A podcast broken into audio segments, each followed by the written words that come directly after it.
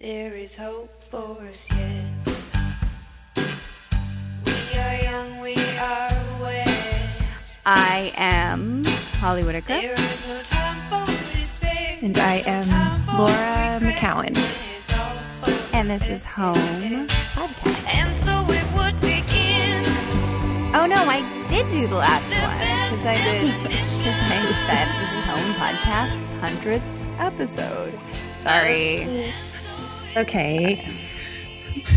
no, you were saying we, you're saying I like to have the video off when we. Yeah, you always sent the video. No, what? oh, no, that's not what I said. I said because okay, let's back it up because we have we like Skype and um and then we're video we're looking at each other's face and you always want to turn the video off and I'm like whatever. Like when we like when you and I are just recording. When it's other people it gets weird. Um Right. and I said you're like the kind of person that likes to turn the lights off when you have sex. Like that was what I equated it to. I didn't say when you and I have sex. know, I was- I was- oh, okay. It All was right. No, well, I mean, I'm sh- I'm sure there is a certain a number of people out there that think that you and I have sex. So I just want to set the record Oh, straight. for sure. They're just waiting. They're waiting for the announcement.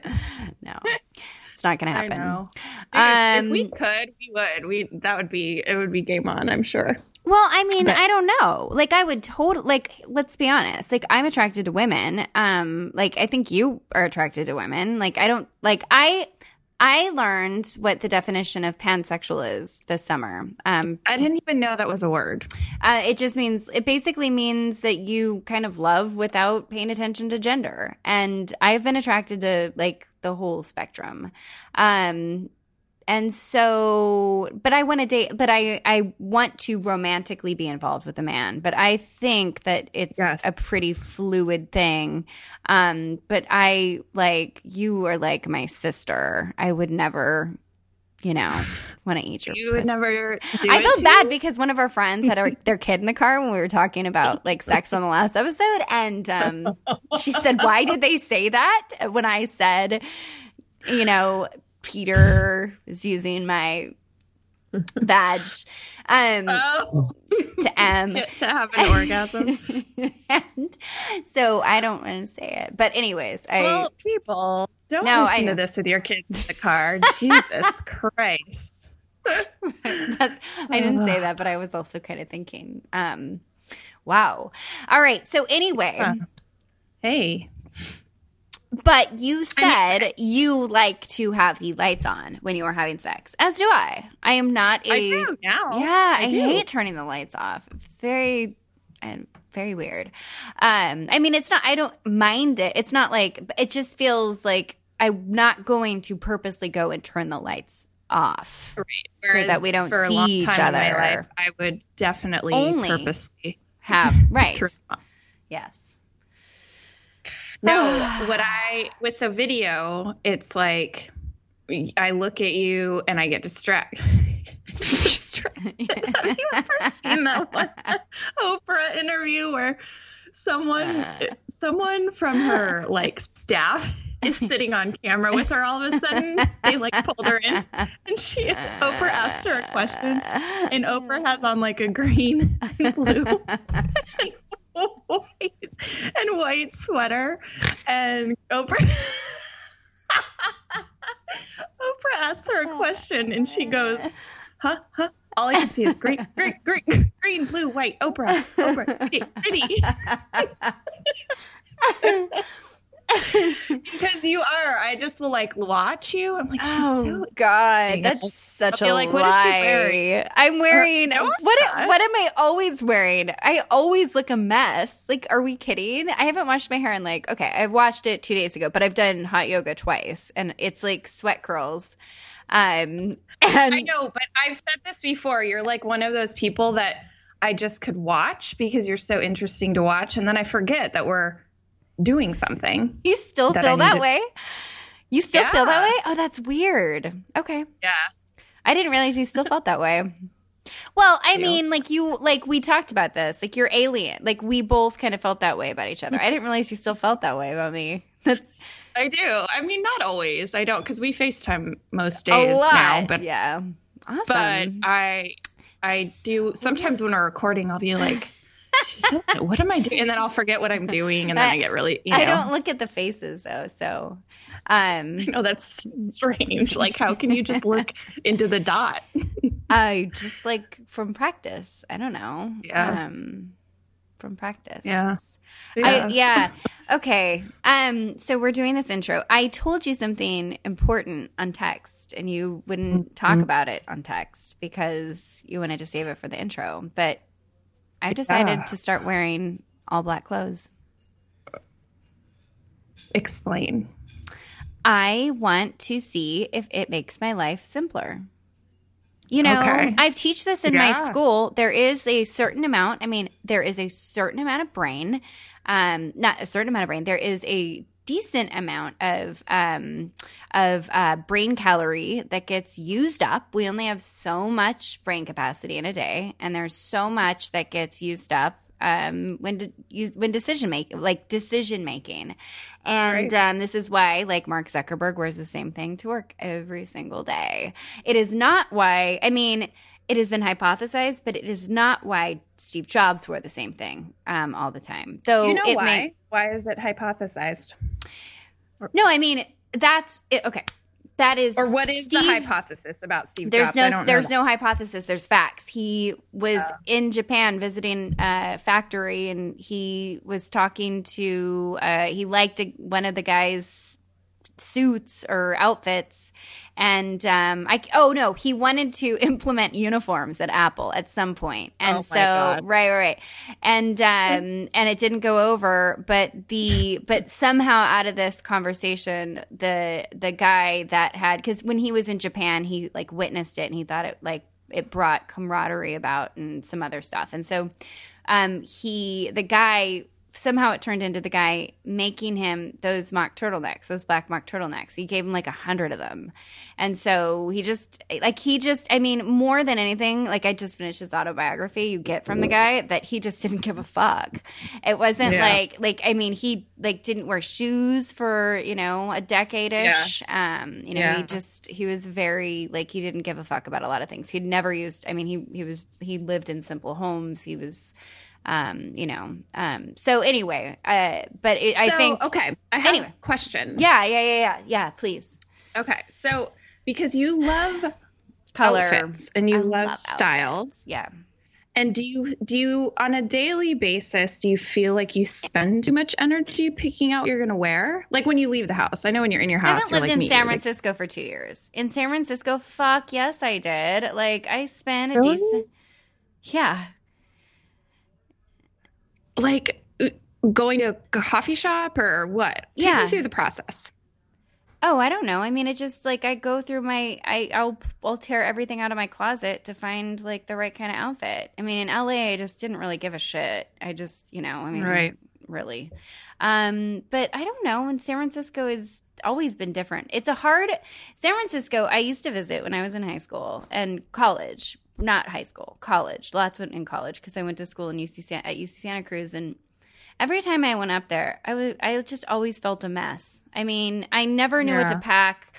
Like I just it was always this thing. Like I, uh, like it just I always felt like I was like the you know the messy girl when I was there. And then when I moved there, I acclimated to it. I started to understand how to mm-hmm. dress in layers and the right kind of clothes to buy so that you and and also how to do my hair so it didn't frizz the fuck out and all that stuff Yeah. and I developed Okay. a good wardrobe, and it became, but it also was a very big thing. I don't know why. I just looked, I, I you know, even though I didn't give I a don't think fuck, that's a bad thing. I don't think it's a bad thing either. But I, what I am trying to do is just experiment. I'm just experimenting. I'm just experimenting with simplicity in one in one area of my life, which is just buying all black stuff so I don't have to match stuff. Um, and I don't have to Yeah. think about it, you know, like black stuff. That's it. It's I'm just gonna try it. I just want I to see. love it. I think this is an amazing experiment, and I just can't even picture you in black. Like, do you even wear black ever? I know you have a pair of black jeans because we have the same one. I have three pairs of black jeans. So now, Okay. and Well, today I, I bought a fourth pair. I have four pair of black jeans. I actually have Okay. as many black jeans as I do blue jeans. R- Mm, regular jeans. Yeah, kind of, almost, but close, getting close. Um, I mean, I like this. I think this will be a good experiment, and I'm really curious about it. And I've thought about doing this too. You know, I like Stevie Nicks, and I was seriously like, she's she's onto something. I want to do that. My mom, I wear. I went through a phase where I wore only mostly black.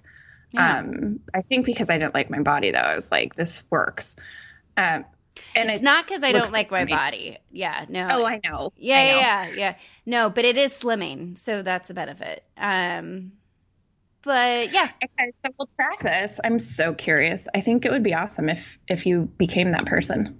I'm gonna try and become that person, which is such a shame too. Like I also happen to have it like a profound love of. I mean, I'm very simple, but I also love color. Um, Oh, and you're good at like your clothes. You are you're you have great style and you have great clothes. Like whenever I'm around you, I'm like oh, whatever. I'm just like I feel like the way you probably did in San Francisco, but it doesn't bother me. It's just more like I just I don't know how I can't do that. Whatever she's doing, I don't do that.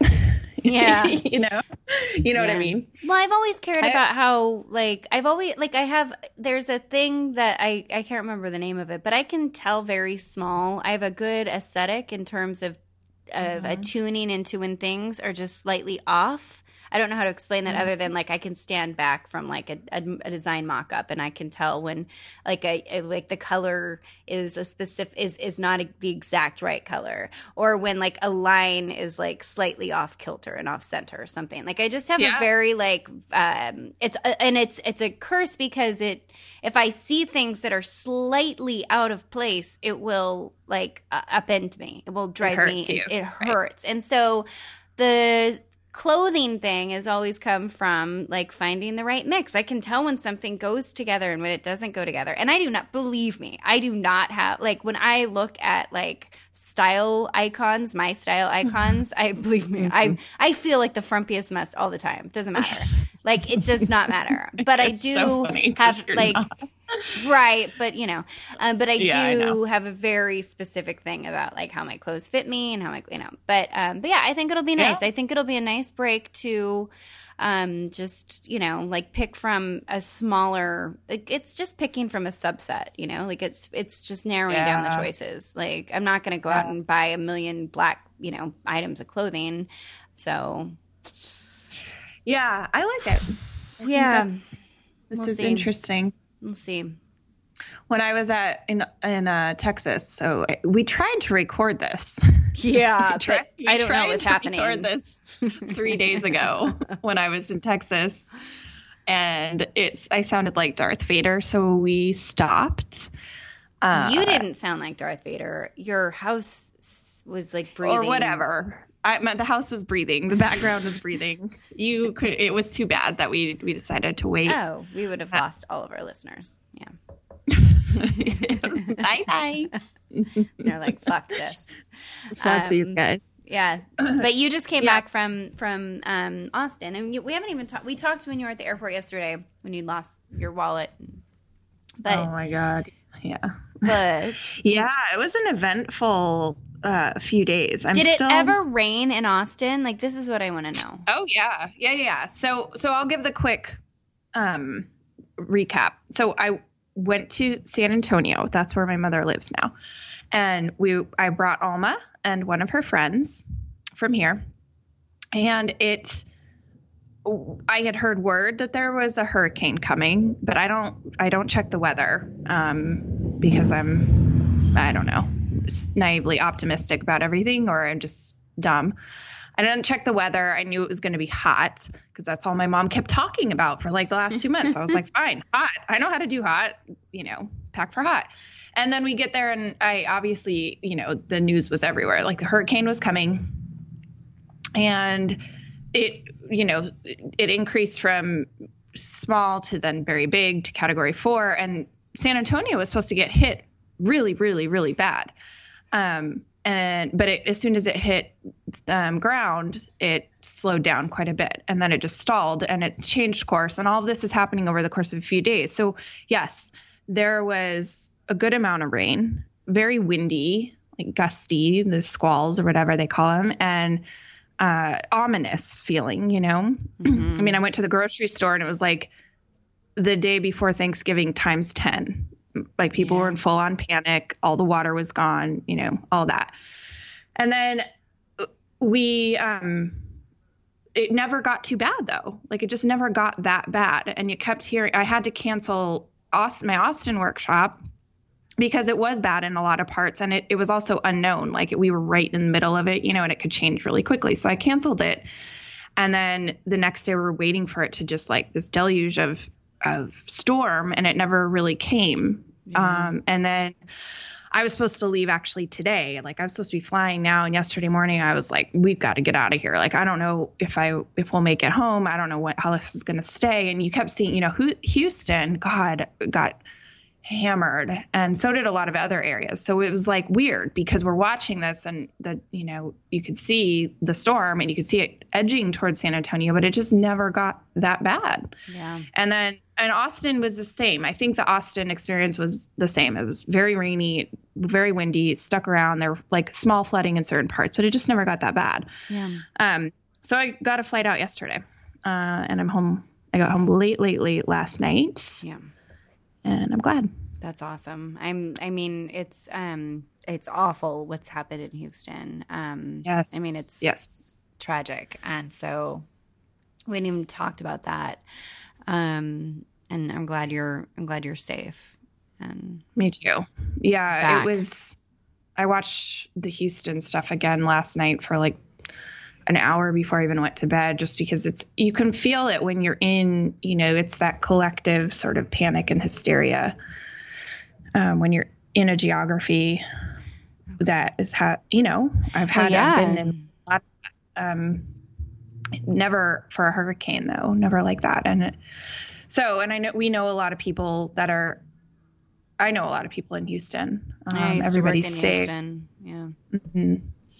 So yes, that uh, is icky, and um, my mom was actually going to start helping today down there or up there. Um, Down there. down there. I'm like still kind of messed up on the geography, but yeah, yeah. So we, I'm really happy we made it safe. Um, that was it was a a stressful trip, um, for many reasons, but mostly just that there's a lot of uh, anticipation and fear when something like that is coming. You just don't know what's gonna go on. Yeah. But everybody was safe. Everybody was fine. Um, yeah, no, nothing. So. Yeah. So Glad you were safe. So before we introduce Veronica, we do want to talk about. We got a letter from one of our from one of our listeners, a conservative, and you know who after last week's was last week was the hundredth episode, and at the beginning we addressed what had happened in Charlottesville. And so Laura and I, like, Laura, you can say your piece, but I want to be really clear on my piece here. So I lean left, I'm liberal. Like I, I have been, I went to school at UC Santa Cruz. I used to be in the Green Party. Um, you know, I, and, and also as I've gotten older and also in the line of work that I do, I've gotten, um, I would say far more liberal. At the same time, you know, what I don't have patience for is white supremacy. What I don't have patience for is hate. Um, Those are two very different things than political ideologies. And so I do believe um, that we all have a right to our own political viewpoints. Um, you know, and asking people, you know, to asking people to be awake to to awful and horrendous things that are happening around us in our country um, is not the same thing as asking people to um, to give up their their conservative viewpoint. And so I want to be really clear that like this the table is wide and all are welcome. All are welcome to sit here. Um, and that um, that we don't, you know, as as this reader said, like did you mean me? Like, as in, did you mean me when you said that, you know, basically anybody that disagrees with what I'm saying or can't handle what I'm saying can leave? No, I, I meant anybody that, um, anybody that is offended by my political viewpoints, um, and can't stand it, like, can leave, you know? But I do well, believe. you, yeah. I mean, you you said we were going to lose listeners, and you said I'm okay with that. Yeah. Well, yeah, Yeah. absolutely. And that came from the place of speaking up and saying like like actually opining and and speaking about your politics um, is a very divisive thing, and not a lot of people can listen to it. Um, and so if it's very far away from from where you fall, and so, but also at the same time, like I don't want anybody to leave. I want us to be in conversation. Like that's one of the most beautiful things about this community is like the thing that joins Yeah. us is sobriety and recovery. Like the people that I'm friends with now are not people that I, um, the type of people I was friends with years ago. They're people from all walks of life, all over the world, you know, and Yep. the thing that we have in common, this common thread that we have is this, like this, this thing that we've been through and survived and are surviving. And so, and, and it really like, for me, when I look at it, I think it's important to understand that this is the perfect place for us to have differing opinions, especially as you'll see on the episode we're about to air. Like this is the point of all this is to be able to listen to each other when we have differing political opinions. Um, not the same Right. thing as hate, you know, not the same thing as hate speech or uh, racism or, um, you know, white supremacy, neo right Nazis. Right, right, right, Yeah. right, right, right. No, but I mean, like conservative, like for me, it's just not the same thing. Um, you know, Oh, there's a very no. hard line about, you know, uh, I think evil versus good. Um, but but like we all get to have our own opinions and also like hold the space for us to like find our way through those opinions towards each other. Totally. Did I say Well that said. okay? Okay. I got that Yeah, letter I- and it just you both you sent it to me and it just like cut me. and Like I don't I didn't I don't want our people to leave, but I did want to be clear. I'm okay standing up and saying things at the risk of losing followers, you know? Like That's that's, um ugh. Yeah, no, I I say the same exact thing. I mean, I or you know, same same. Yes, I my reaction was uh so yeah, I would say you know, the only thing I'll add is that I I what I wrote to her, we both individually wrote to her and I said, "Hey, I that is not at all, you know, I don't when we said that we did not mean you because of your political beliefs. Period. Um we meant it for the reasons that you said that you just said holly and what i what i said to her was we're we're all fighting the same fight and that's what i care about you know at the end of the day i god i hope we all believe different things and we just know why we believe them that's all Right. Right. um not to just call someone else wrong or you know it, to further the hate that's all Yeah. um, so we're all fighting the same fight. I, I hope we have different beliefs. I hope we never stop talking about them. This whole show is based on, you know, two very different viewpoints coming together, you Yeah. know, on, on how people recover. And it was like this, oh my God, someone who's in AA and someone who's not in AA are talking, Yeah. you know, Yeah. and, uh, and I think we always want to toe that line. Well, not even talking, but also like appreciating and valuing each other's paths. Um, right like not sitting there trying to defend or anything Yeah. just ex- explaining and listening Yeah. and that's what i what i always want to do so uh, we wanted to Mm. to point that out and Yeah. just uh, i so appreciated that she wrote us so thank you for writing Yes, totally. And it was such a like, yeah. Sorry, please. no no no no i just thank you for writing us and thank you for like that moment we Yeah. we we welcomed it um, Yeah. even though it was hard to read Yeah. uh, I'm, I totally welcomed it. You did too, and that's what we want. So, Yes. so So let's that. introduce our um, our guest, and then let's get on with it. yeah, Veronica. So, uh, this is I. I have to admit, like I even told you before we got on, I was like, I am not looking forward to this conversation. It's not not talking to her, but just going into this because it can get so What's it? the conversation about AA really um we can get it can get so just what we were talking about right it's hard to talk about for me because I don't I am really cognizant of the fact that one um what people choose to believe in attach to um, go toward when they are getting sober is very delicate.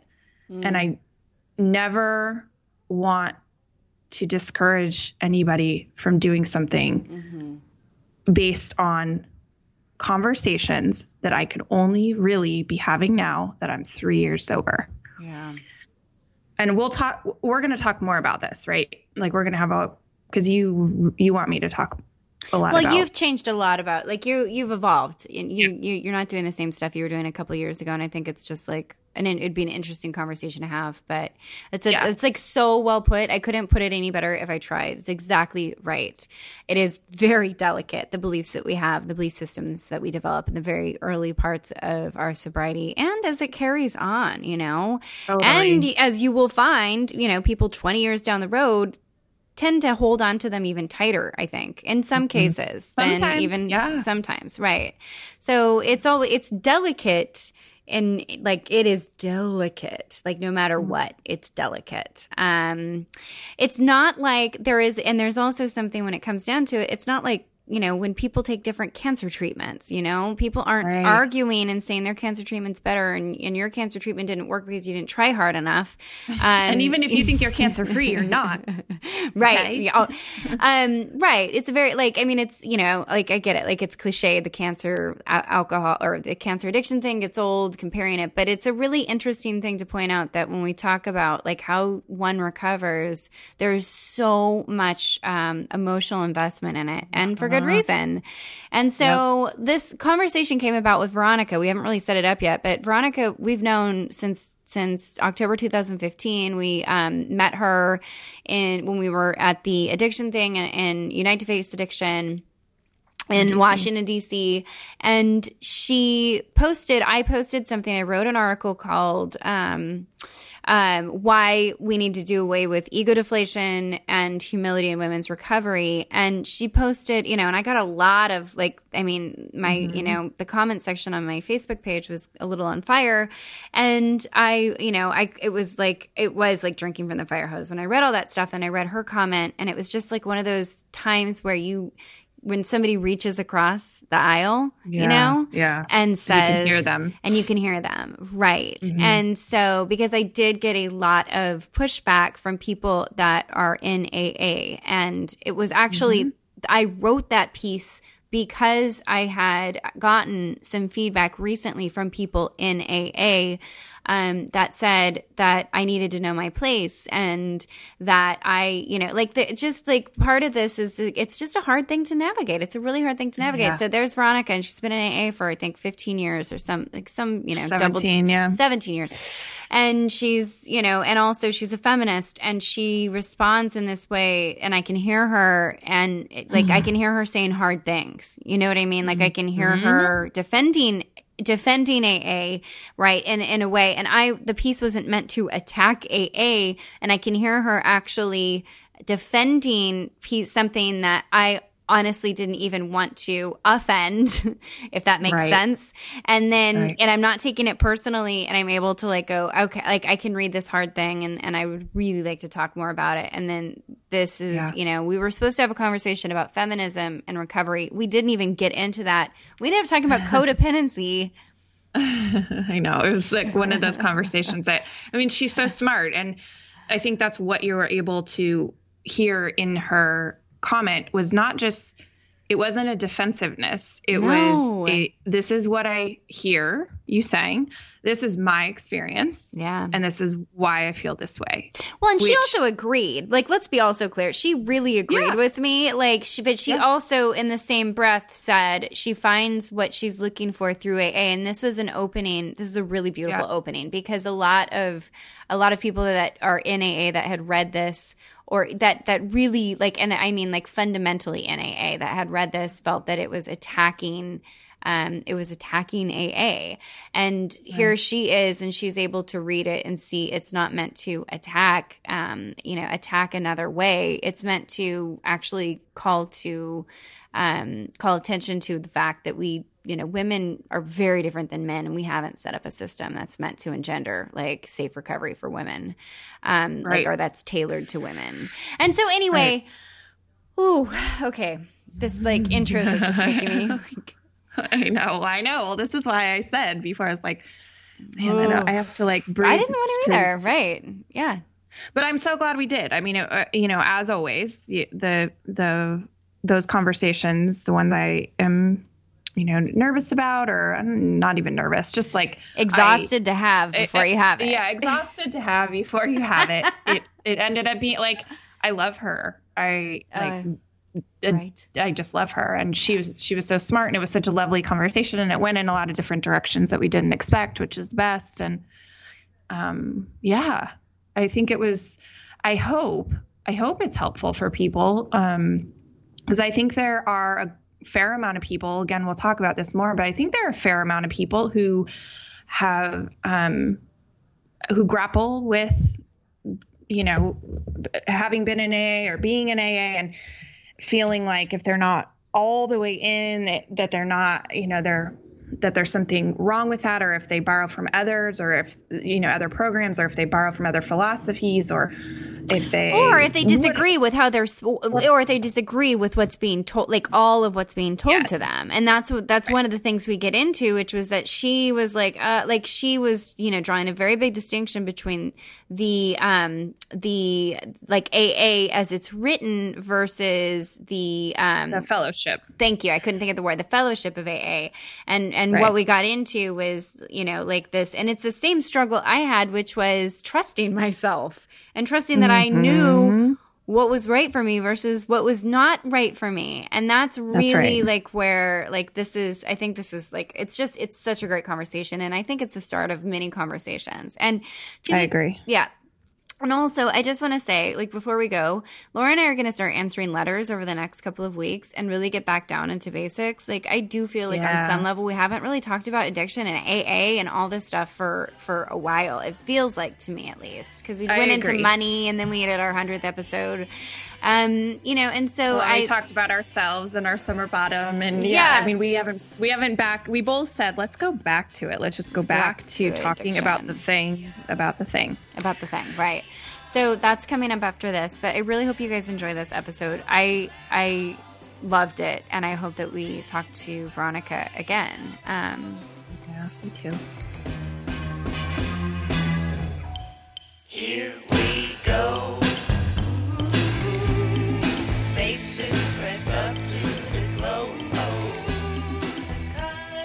Hey, Veronica. Hi, how you doing? Good. I remember the last. So we've met. What we've met twice, but the what I remember the most is when we were in DC. You had your son, son. Mm. Oh, is that right? And stroller, and we yeah. went into that drugstore. I don't know. I have these pair of gloves that I bought that I associate with you now because I bought them when we were in that store together. Do you know oh, what I'm yeah. talking? Yeah, that's that's right because it was cold. It, it was freezing. Cold. Yeah. Were you there, Laura? Were you in? DC? I was. We were you all were. together. Yeah, I was with Holly then too, and we um we we didn't know each other. That was like kind of how we met in that drugstore, and I think Kelly was with us, perhaps. Kelly was not, but the night before, Kelly Fitzgerald, sober senorita, had come up to us at that uh-huh. mixer, and she was fangirling you because you changed her life. Oh, God, yeah. You know, I'm so sorry. My short-term memory is like Swiss fucking cheese. I haven't slept properly for like six years, so like I, it's all coming back to me now. I remember. Yeah. Yeah. Yeah. We were all we all had met then, and um, and I remember you were you were like there and you had a young baby and i was mm-hmm. it, this was at unite to face addiction and i was like god she is she brave. is a brave soul. I could barely get myself there. You know, you know, I remember I so wanted to go. Like I was like, oh my God, I so want to go to this. But I was like, there's no way because Luke is will be like I think he was six, seven months. Yeah. I was like, there's no way, there's no way. And you know what? I just I mean, obviously it's the most important issue in my life. I just thought of all of the women in the past, especially in the 60s 60s yeah. who just got on buses and strapped their kids to their back and went and fucking protested. Totally. And I just thought, you know what? If they can do it, so can I. And right. I like, we'll go and I'll just take him and we'll do what we can. And it'll just be fine. And it was, you know, it was like it was kind of nice having this little adventure with him, and he was still so little. And I ha- found a babysitter for the Saturday night so I could go out on the Saturday night. And I'm so glad I did it. I was so scared, but Yeah. Mm, I was just inspired by other women. yeah. Yeah, I think I remember you actually saying that because I said I do now, something. I was too. I, I was like a month sober. I was out of my mind. Yes. I do remember you had that kind of like um what's that expression? Stark fucking sober. You were stark fucking sober. yeah, I was that. I was going through a lo- all kinds of emotional shit. Like Holly, that was Holly and I. That was the first time we met. yeah. Were you met really a month sober though? I swear to God, you had more time at that point. It was it was 2014, right? no, was it it's 2015. 15, Okay. 2015. So I had a year. But you had some other stuff, some serious stuff going on at the time.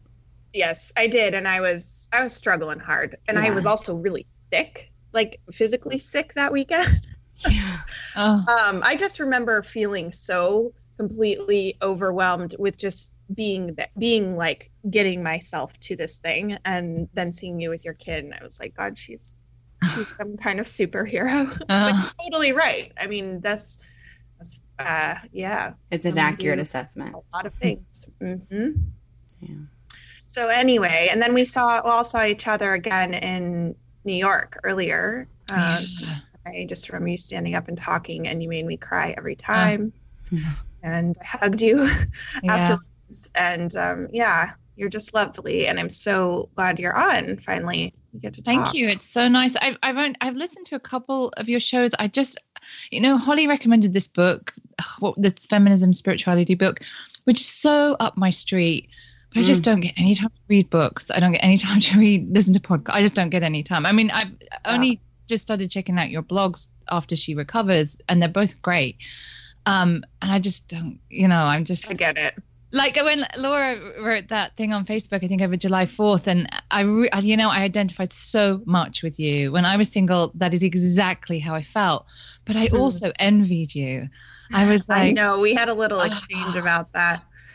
Right. The thing I wrote was about time. yeah the thing i wrote was about like um feeling like sad on this holiday that my little family isn't together anymore right Yeah. it was like this this ache that it wasn't Mm. that i and but that i was spending the day alone i think i was joking that i was like in my pajamas and i Yeah. was spending basically the, the night alone and your your message was so good it, it did it helped me because you were like i know how you feel i also I was like, I mean, I was single. missed For, that time I was single for the first six years of my recovery. I mean, I was, and I was absolutely for the first three years completely like I didn't even have a date. I didn't even kiss one, anyone. Mm. wow The first three years. wow So I was on like, purpose No, not on purpose. Well, I got sober in Key West in Florida, which Oh. I- I mean, like codependency in men is like was a major issue for me, Yeah. and um, I got sober in Key West in Florida, so you know half the men there are gay and the other half are drunk, and Yeah. that totally was- that's such a weird twilight zone so um, so that really dealt with that, and um, I would have literally gone out with a chair if it had looked at me correctly. Yeah. Um, Feel that. Uh, but I, I mean, I just was, I think I was giving off such fucking insanity and desperation and all that kind of stuff. Um, and so don't you think yeah, it my, was also like you kind of took like were I mean weren't you a little self like I think part of it is self involvement like I'm super self involved and I I think we also give that vibe off I don't know well, yeah, I mean, I, I definitely make the distinction between re- being recovered from alcoholism and being unrecovered, and I was starkly unrecovered and completely. Yeah, just a massive insecurities, and uh, you know, just just really still under the delusion that the right man and the right relationship would fix everything. And now that's you know, I got to three years sober and I was suicidal, and it was all because of relationships and men. Mm. And then so wait then you met because you're married now you met your husband what Yeah. three years after that Yeah, I, and um, I so that that was the gift. Three years sober, being just a, a relationship ended, and it just broke me. And I knew I wasn't going to drink, but I also knew I was thinking I was thirty at the time. I Mhm. knew that I couldn't live the rest of my life with that kind of pain. Right. and so I, I kind of thought that I'm I I just have to be kind of celibate then because I, I don't want to drink to numb this pain, but I can't attract this pain into my life anymore. And it just I then went through the program in a different way, which is where I, I learned there was a massive difference between the fellowship and the program. So before we dig into, before we actually dig into kind of that second wave of recovery that you're just about to get into, I want to take it back just a little bit um, to Okay. when uh, when you got sober, how old you were, and, and how and and why. Okay, so I was 27, and um, a big part of my story was uh, panic attacks and anxiety. So in in my insanity, I thought that I couldn't. There was a lots of jobs I couldn't do. I couldn't do any job that involved working in groups. I could only do stuff that was on my own. So it was very limiting. Mm. So sort of in my insanity, I thought that I would be a therapist because it's one on one. Right. And I had a de- my degree was in women's studies, so I, uh, you know, had an interest in helping women. And you're, I'm sorry, you're you are from you're from England, correct? That's right. Yeah, okay. yeah. And you were yeah. in the United States though at this time. I was in the United States, Okay. yeah, and um, I, so I um, found a local course, and I did um, the. Uh, it was an addictions counselling course. I thought, oh, that'd be interesting, Huh. and I did kind of just sit there, kind of going, mm. and uh, it, you know, it, my And you were drinking, like you were. stopped- were you yeah, addicted? I was and you- drinking. I was okay. drinking and using cocaine. Okay. Um, I, I'd known something was wrong with me since I was five years old. I always knew something was wrong with me. I thought it was a rare mental health condition. I went to drug-induced psychosis when I was 18.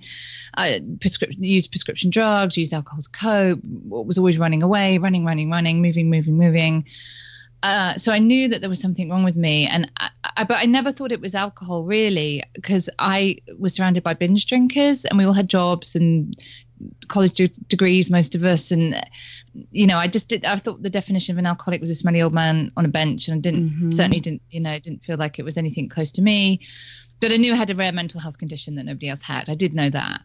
Um, And was that So- diagnosed? I mean, sorry, you knew like that was diagnosed, or that was Um, no, I think like many people, I went to lots of doctors and psychiatrists and psychologists and all that kind of stuff, and I was definitely diagnosed with depression and anxiety. right. You know, I mean, what did whatever that means, and and given uh, like prescription drugs and sort of some counselling and that kind of stuff, but n- never really honest about my drinking. Um, Yeah. and so all these things were happening, and I, I kind of knew I sh- probably didn't shouldn't drink as much as I did, and I definitely knew I shouldn't do cocaine because that always, um, you know, just made me suicidal. Uh, But I Same. God. and I, you know, just waking up and feeling that my insides were scraped out and on the floor next to me, Mhm. and not knowing how I was going to get through the next day. It's just Mhm. awful. Um, I- I- so I, I like I know it was not a deliberate, purposeful decision on my part to stop drinking. One day I just thought I'm not going to drink today, and then that turned into a week, and that turned into a few weeks, and and then I realized I didn't have any friends because they were all fair, fair weather drinking friends, and then um, I went to some 12 step meetings because uh, I was doing this course, and I thought I need to check out what these poor drunks were like that I was going to help and I went and I didn't identify with anybody because I hadn't had any stories like that at all. Nothing, you know, I, I was this girl from a rural town in England who got drunk, fell over, and woke up wanting to kill herself, but Mm. I hadn't been fired or bankrupt or divorced, or I don't had a DUI or anything like that. Yeah. And uh, I didn't think I was qualified, and and I I kept going, and I, I don't know why I didn't drink, and I don't know why I kept going. I just I was so lost and alone, and the people were nice, and that was probably and they had probably cookies. That was probably all I needed. And um, uh, one day, I heard someone, some guy, middle aged guy, talk about fear and how fear had he was had been the driving force of everything in his life and every decision he'd made had been based on fear and his drinking had been a way to cope with the fear and i just sat there rooted to my seat because that's the first time in my whole life anyone had described my inner world and i knew at that point that i'd found what i was looking for Mhm. Mhm. And this is how And- this is like you hadn't drank and how drunk and how long? maybe two or three months Okay. So I think I was just getting on the verge of like, I, this is not for me. I don't get it. This like, I'm not as bad as these people. Mm-hmm. Like, because it was the stories of what had happened, and I just didn't identify with any of that. But when someone described their inner world, Yeah. uh, you know, and I just, I was immensely relieved because I had spent 10 years. I think I first looked for help when I was almost 18 looking for help for what was wrong with me and and i think it's really important that you have to kind of the finding out what is wrong with you is really key Mm-hmm. to getting the right kind of help um Yeah. and that's when the whole alcoholism part you know the light bulb went on for me that it was an internal condition expressed and manifested in my drinking behavior Yeah. and that drinking wasn't wasn't the problem that needed to be fixed it was what was inside of me and that that would then take care of itself So what what did it look like after that? Like what is your your you know sort of journey through well i mean pro- so, program been? so fast forward you know uh, i i got sober things got better i came back to the uk i started, did start working as a therapist you know life got easier and all, all the kind of stuff that people happened and then you know as i as i was saying um i really wasn't uh, uh, uh, dysfunctional codependent relationships were a huge part of my story. Every relationship i had was just completely dysfunctional. And you know i was late 20s so obviously i wanted to have a relationship and settle down with someone and i was so Mhm. spectacularly bad at that. Um, and just you know and i was doing therapist training so i was really getting all these massive insights about yeah it's all related to abandonment of my father when he left when i was five and blah blah blah all these things so i really understood why i was the way i was that i was recreating abandonment in my life but i couldn't Right. stop it happening right, right. and um i got to three years sober and had a relationship and it and the pattern that i always had this was my pattern i would meet a guy he would be completely dazzled by me Mm-hmm. and think i was like the most amazing thing he'd ever seen and most beautiful and we would have this Mm. intense love affair Mhm. and then he would begin to move away from me and distance himself and i would be left standing there just panic ridden thinking but we had this connection we had this thing it was incredible and he would be indifferent Mm-hmm. and that would destroy me every time and that when it happened at three years sober the pain of that was so I, I couldn't live and I, I didn't want to drink i really did i just really didn't want to pick up Yeah. Totally I- get it. but I just knew I just didn't know how I could live 50 years with that kind of pain. Yeah. Right. And you didn't probably see any I mean, I completely get this. You didn't see like how you were how with all the self-knowledge and whatever that you weren't gonna repeat it. If you Yeah. just kept going. Yeah, I just didn't know how to make it stop. I couldn't think my way out of it. You know, I just couldn't. You know, the deep.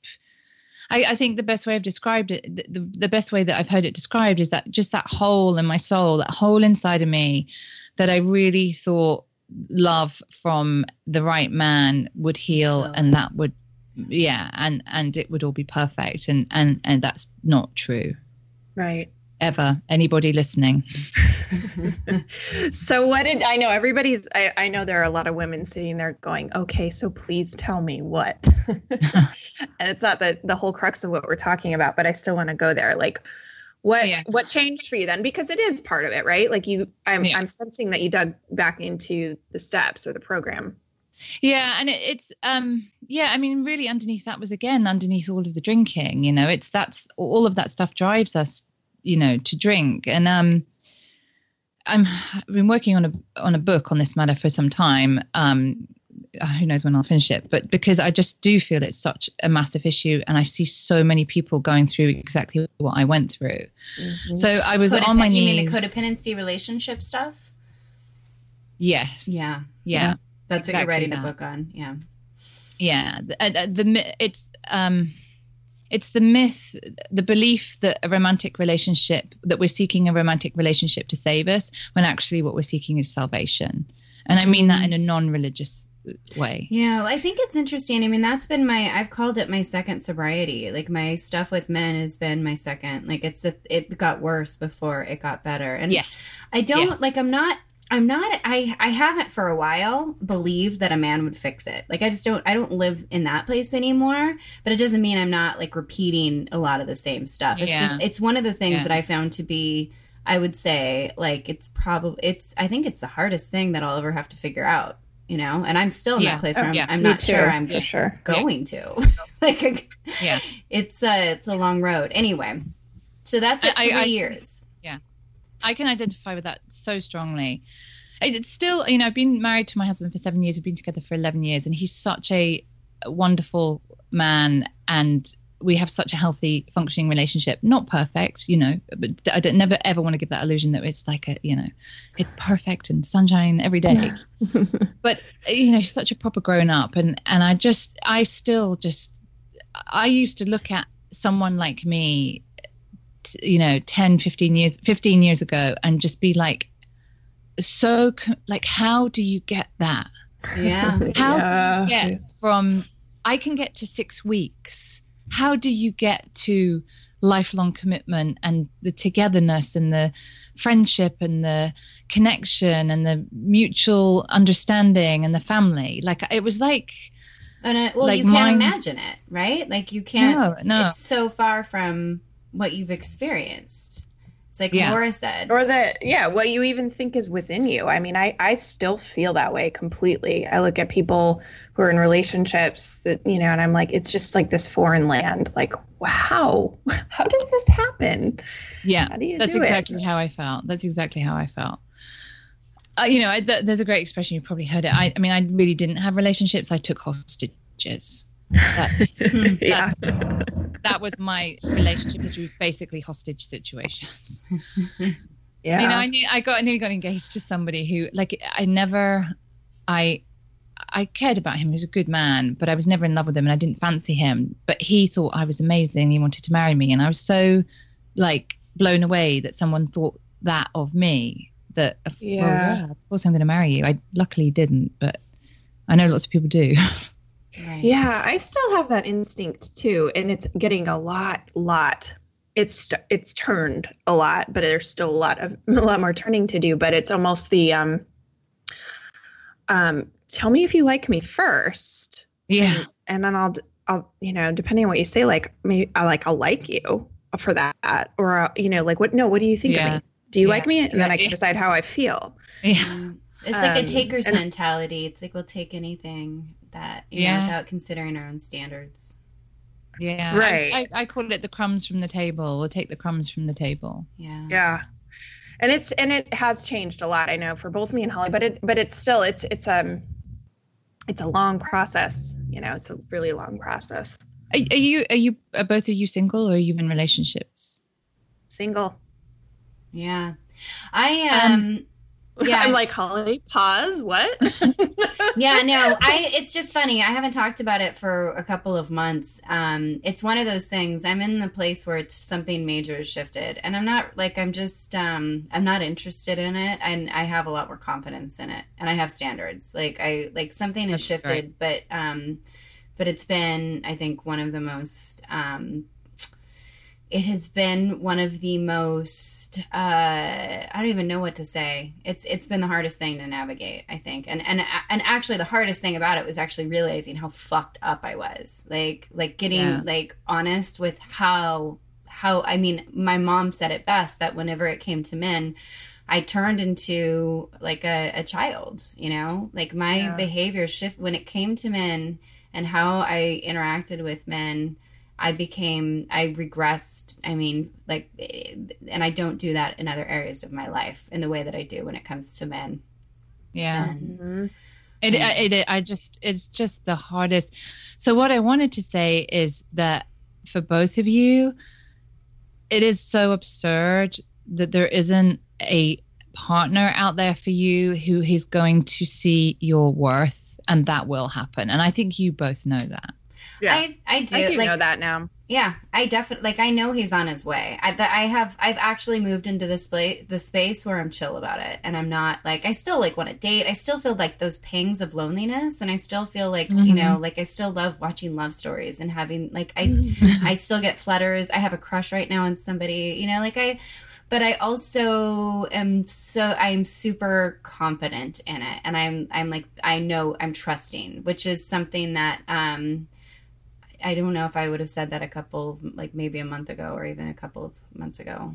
Um, It's No. so, it's so weird. I remember when I'd been with my husband, we were dating for about a year or so, and it all of a sudden hit me that that part of my life was over. What you're talking Yeah. about, like Isn't that. crazy. And I was, and I was really shocked at how sad I felt. Because I spent like freaking years like not wanting to be single, wanting wanting to basically not necessarily be married, but be in a committed lifelong relationship.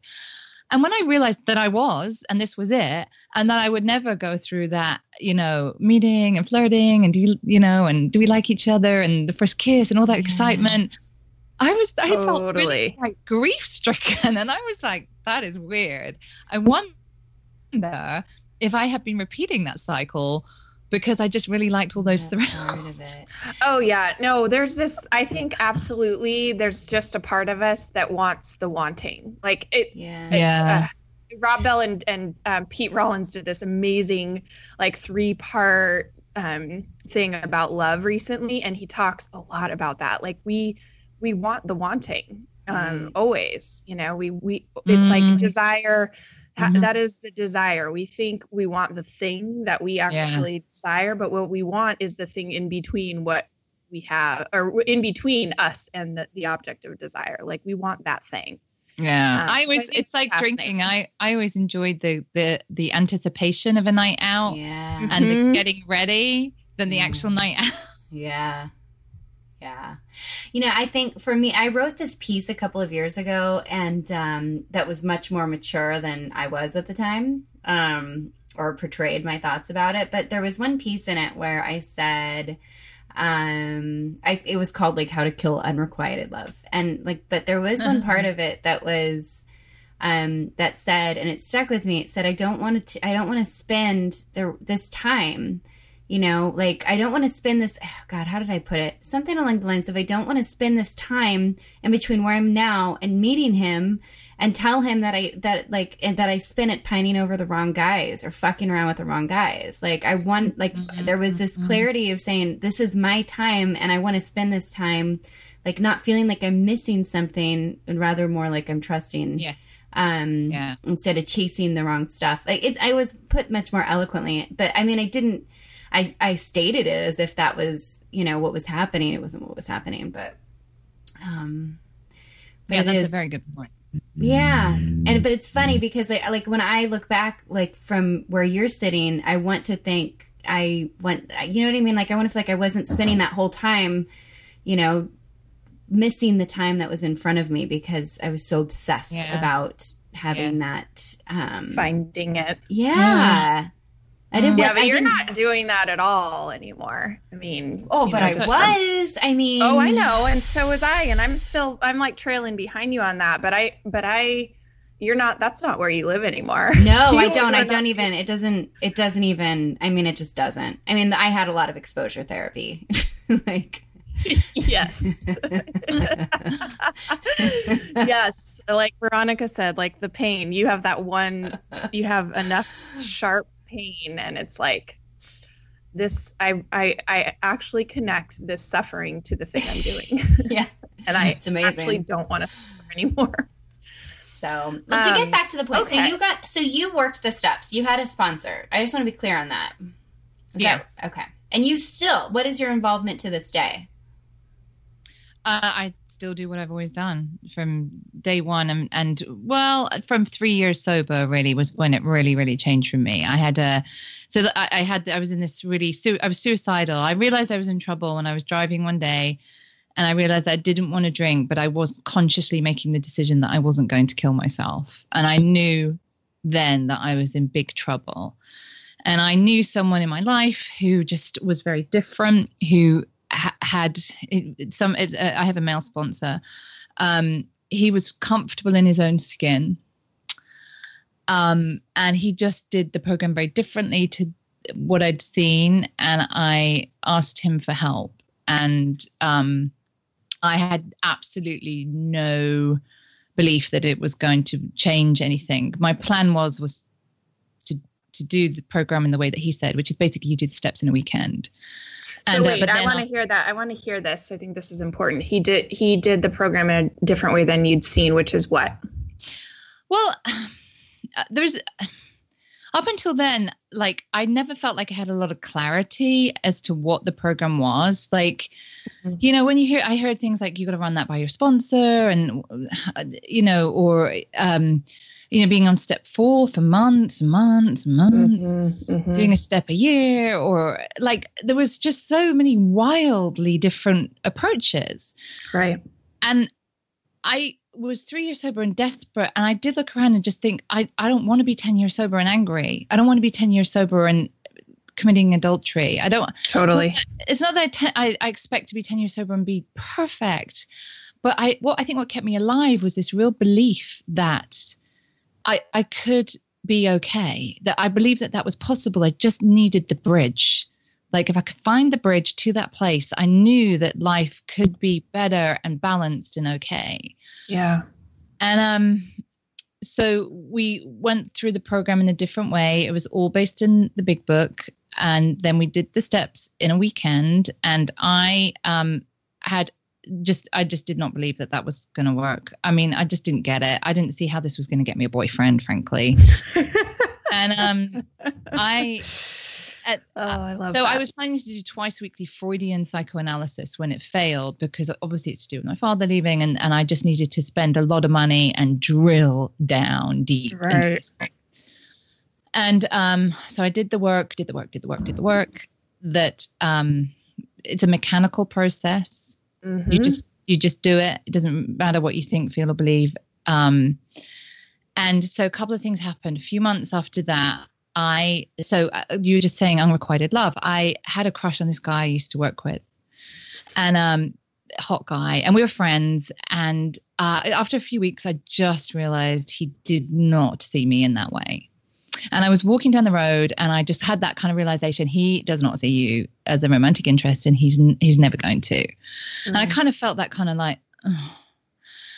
and I thought, well, and one thing I thought, well, I'm really pleased I haven't made a fool of myself because I didn't, so you know, I just we remained friends, and I never, I didn't do anything that I felt embarrassed about. And then my next thought thought was, I wonder what's wrong with him, and I Wow. literally, literally stopped dead in the street and and gasped and and kind of was like, did I really just feel that? and I and I just felt, and then I thought, oh my goodness, I I'm just would be a great girlfriend. I really would be a great girlfriend. I just wonder Mm. what's wrong with him. He doesn't see that. that is amazing. and this massive internal rearrangement had taken place in me. And th- this for me is the basis of of the whole program. Is that the ultimate what ultimately happens at the end of it is you have a spiritual experience and all a spiritual experience is is that you see everything differently Mhm. like nothing had changed in my life at all whatsoever it's Mhm. just something deep had been rearranged inside of me and i saw everything differently Yeah. and i was so like whoa and then um something i mean lots of other things happened in in every area of my life you know it's tip, you know i can the other example i give i could be the kind of person who would walk into the office and on a monday morning and be like oh hey holly how was your weekend and you know if holly was like yeah fine i would immediately think what's wrong with holly what have i done holly doesn't like yeah. me and spent, Mhm. the, whole, Yeah, I spent yeah. the whole day obsessed with what holly thinks of me Mhm. and getting you know just getting poking you to try and find what it is that i've done Yeah. and uh then I, I realized, you know, I would do the, that scenario and I just walk in and be like, Hey, Holly, how's your weekend? You go, yeah, fine. And I just think, Oh, I wonder what's up with Holly and go about my day. Mhm. And when I realized stuff like that was happening, like, again, it's my perception. My perception had shifted massively. yeah. And, um, It's so, so, then I, freeing, right? Like I Oh. that one you just described is I mean, I used to cuz I think also it has to do with the fact that you're you're an empath and you can feel other people's stuff too and you want to like I don't know, but whatever it is, like it's that is one of the things that I spent so much energy on was other people's like projections towards oh God. Yeah. Yeah. thinking they were they About were me. about you. Yeah. Yeah, totally. I oh, I I feel like those two examples are so huge and so great. and what you said about like having a spiritual experience like i, I thought of just a course in miracles like Right. you know the, the miracle is just a shift in perception, and Perception, to me that is my it is so true. It's like it is a miracle. And i i i think however that comes about is perfect. Um okay keep going So th- then I think I had I I can't think who I dated, uh, but I so this so that you know things like that kept happening, and then I dated someone, and kind of kind of the same sort of thing started happening, and I was like, oh, whoa, whoa, this shouldn't be happening. I should be cured. It should be solved. But so the relationship ended, and the black hole that I always fell into was right next to me, but I wasn't in it.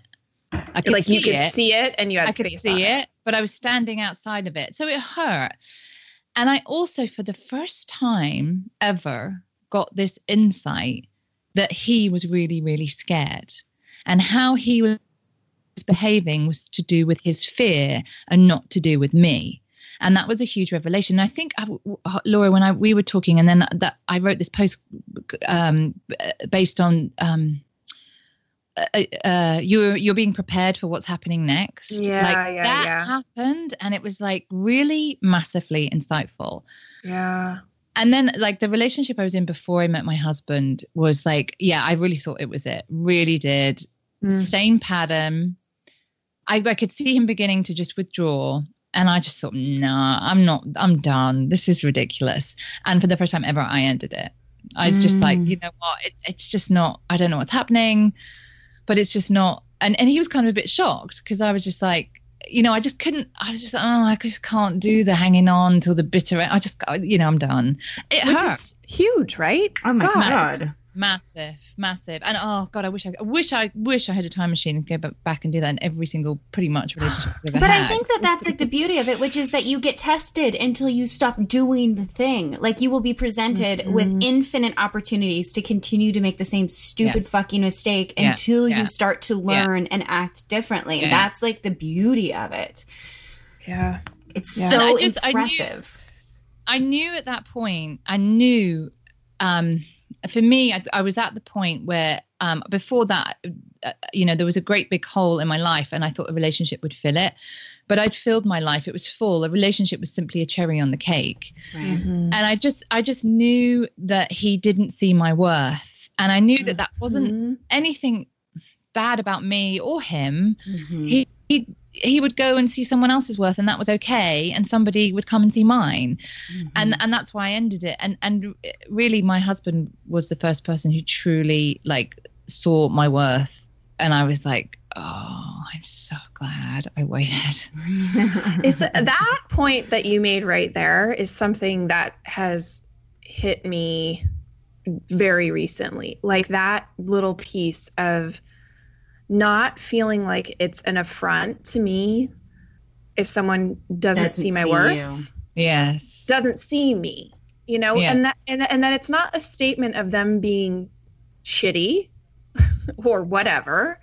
And it's also not a statement about me and what I'm actually worth. It's like it's like you don't have you're not you don't wear the eyes that could see me.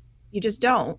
Yeah. And, and I you in a way. And but but someone will, you know, and it's like I would try to force or like Yes. um, like force or um, hook someone Yeah. into seeing.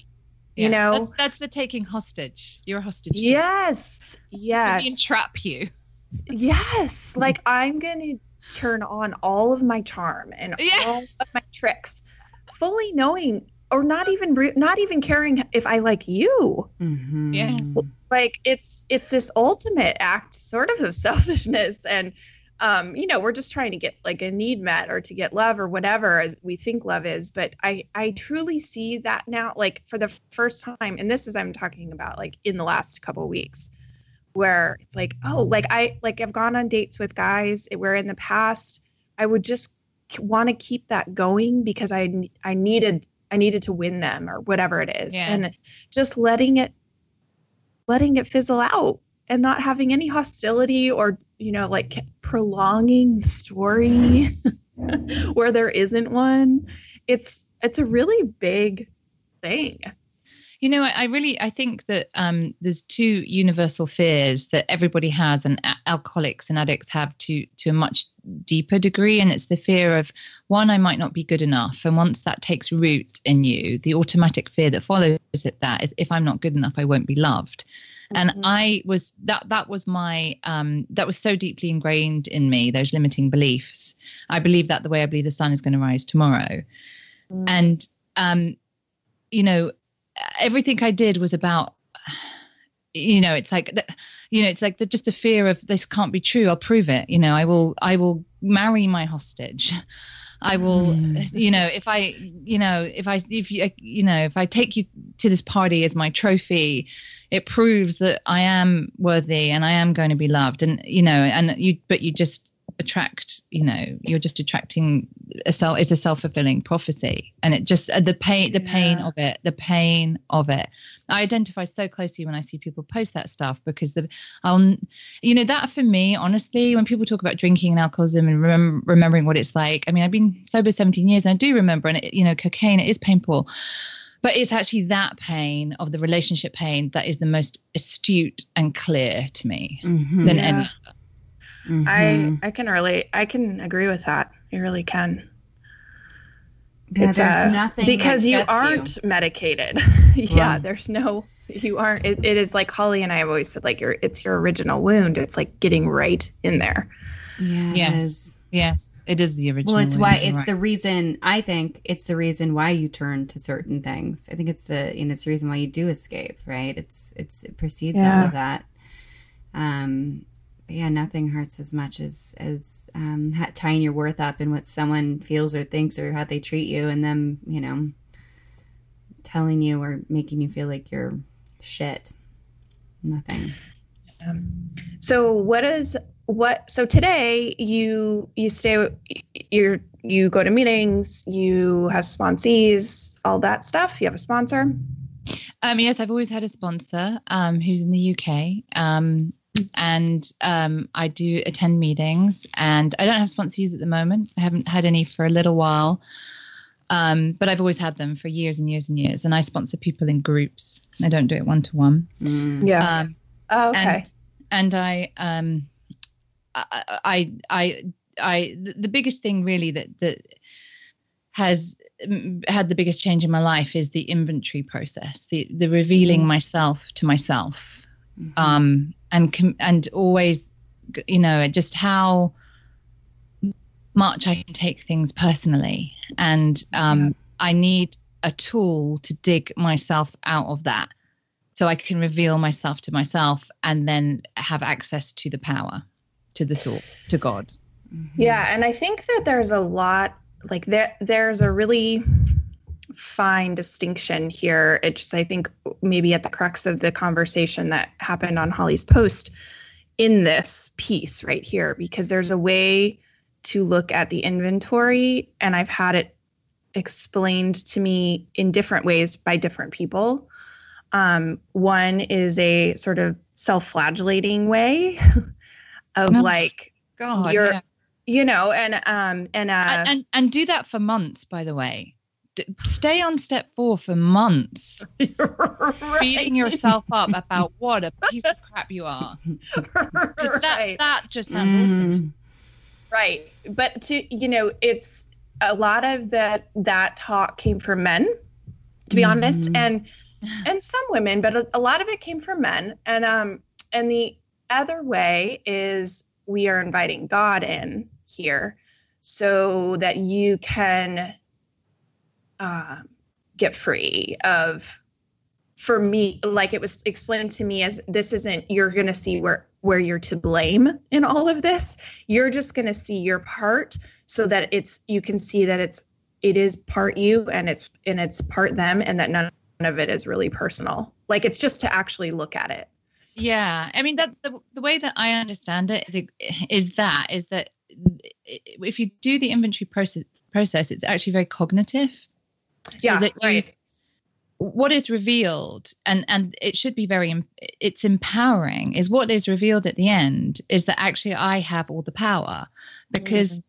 everything that, that i feel that is every the way that i felt and that i've been treated I actually have the power to change it. It's not about other people changing or the circumstances or the situation. This is about getting me out of the way, plugging into the power, and having a different response. It's basically CBT. So It let's is. hold on. Let's step back because we're. Yeah. I, I don't think anybody understands what the fuck we're talking about or why we're talking about it right now. So just to pull back. so the point, the reason you're on is that I wrote a post and it was called "Why We Need to Do Away with Ego Deflation and Humility." And really, I probably should have said weaponized humility, but I wanted a little clickbait. Um, humility in women's recovery. And this is a post that I wrote and basically just talked about how, for me, the things that I encountered on my path, um, especially when it came to AA, why AA was such a turnoff for me and why it did not work for me. And one of the things that I specifically talked about was not step four, it was step five it was the idea that you make the inventory in step four. Step five then says you ask God to take away all your defects of character. It's the words. Um, and so, I, anyways, I wrote this post and it just basically talked about how this is a system that was written by, you know, that was developed by men, um, that was taken from patriarchal uh, uh, religious literature that was um, and, and that was really never intended for women. Like we know this. There's a chapter called "For the Wives," and that it is not it not necessarily the right way to approach a woman who is coming into recovery, and that women oftentimes don't have a sense of self to be broken down. They have to develop a sense of self.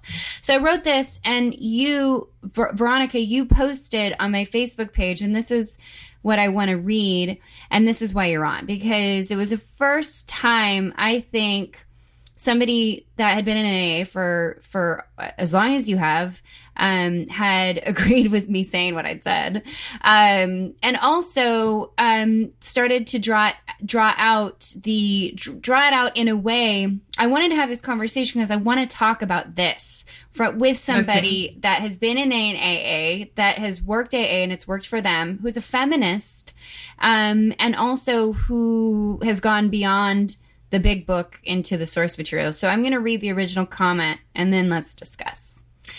Um, So you said, I agree with what you've said. Everything in our, uh, so much, with so much that you have said, everything in our culture is through a patriarchal lens, and we have to challenge it at every opportunity. There is a big difference between the fellowship, and that's in quotes, of AA, and the program, and that's in quotes, of AA.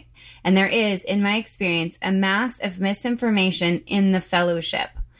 I've also seen so many of the tools, and that's in quotes, used to abuse others and for people to abuse themselves with. The amends process in particular, people are using the misunderstood term humility to abuse you, to smash you down and say, Stop talking, little girl. Don't stop ever. The most useful definition of humility I found is humility is not thinking less of yourself, but is thinking of yourself less. There are only four character defects, again, much understood selfishness, self seeking, and manipulation, dishonesty, and fear. When we are in these defects, we are disconnected from Source God. When I, when I was drinking, I interpreted everything to be personal. Everything you did was always about me, me, me. My pain, my suffering. I could take any situation and make it about me. Always. This is just what these defects of character do to us. The 12 steps are just a mechanical process that enable us to have a spiritual experience. A spiritual experience is an emotional rearrangement that results in um, that I just see everything differently. The gift of being recovered from this condition means I now realize that nothing was ever personal, that everything that everyone did was always about them and never about me. And that is freedom. The freedom that is promised is freedom in the mind, freedom from this way of thinking of myself and the world. The 12 steps are ancient spiritual wisdom that can be traced back to the Gnostic religions, which were much more equal. Women were priests. Inventory was a crucial part of their spiritual process. The patriarchal uh, Christianity came along and oppressed it everywhere it could, and that continues to this day. There has been one accepted mode of recovery for too long, and one of the most damaging aspects of this is the confusion between anonymity and secrecy. I assume you've seen the movie The Anonymous People. The cost of this has been catastrophic. The misguided and faulty belief that we can't talk about addiction or alcoholism publicly has meant that we do not have the funding, awareness, or understanding of how to deal with this massive problem. We're years behind where we should be in tracking this problem, and it down to the it's um and it is down to the cult of secrecy in the twelve step fellowships. This needs to be challenged. Keep speaking, keep challenging, just keep going. And there's so much in there there's Mm-hmm. so much in there um, but it was i think it was the first time like i said that um, that somebody had come back from that that is still widely active wildly active wild no not i don't even know what the right word is but someone that's so active as, as active as you are um, wildly active um, and I and I think one of the other things that struck me the most is you know the character defects still gets me, but I I love how you kind of trace it down to these things and and I am a huge follower of Course in Miracles. I've read you know the whole the whole text and read parts of it multiple, and it talks about how sin is really just the sin is the forgetting. Sin is where fear enters. It's the forgetting who you are of and what you're made of.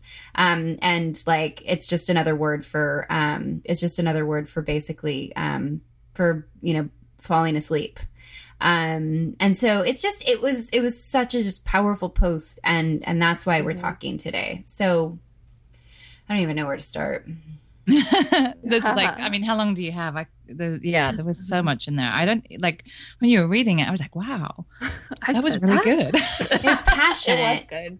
it was really It was passionate smart and and very good. And it's I think if more people could have that experience of the program, uh, it would be wonderful. You know. But why does I it even think- need to be of the program? Why can't we just talk? Can we just talk about the experience? Because I think that that's like the part that I'm really interested in. That like, um, I don't think Well, that it has to be. About the program. I mean, I think that's that's the that's the divide that that a lot of people want to make. Like the different the reason we're talking is Veronica said, "Yes, what you said is so smart," and this is my experience, and it and and I am in A, right?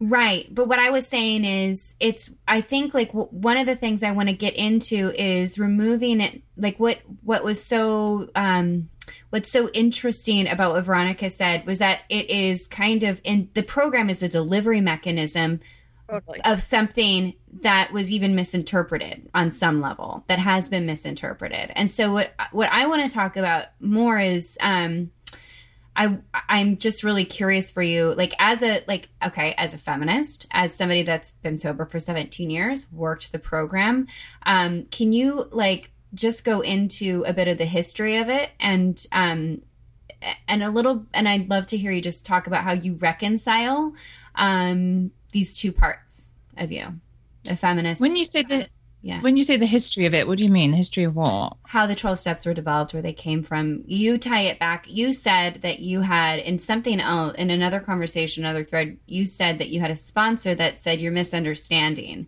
and said let's go back this is where it comes from um, and and traced back the the concepts in the 12 steps beyond To the Gnostic, Gnostic right to the Gnostic Gospels.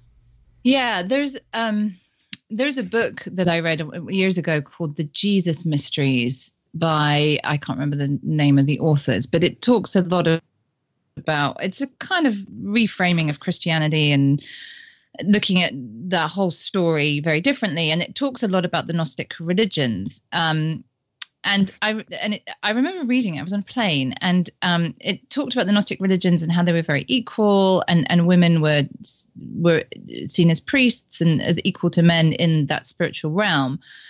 And um, I can't remember how they described it, but they described something like a part of what they did is is this review of behavior or something like that. And I just thought, oh, that's inventory.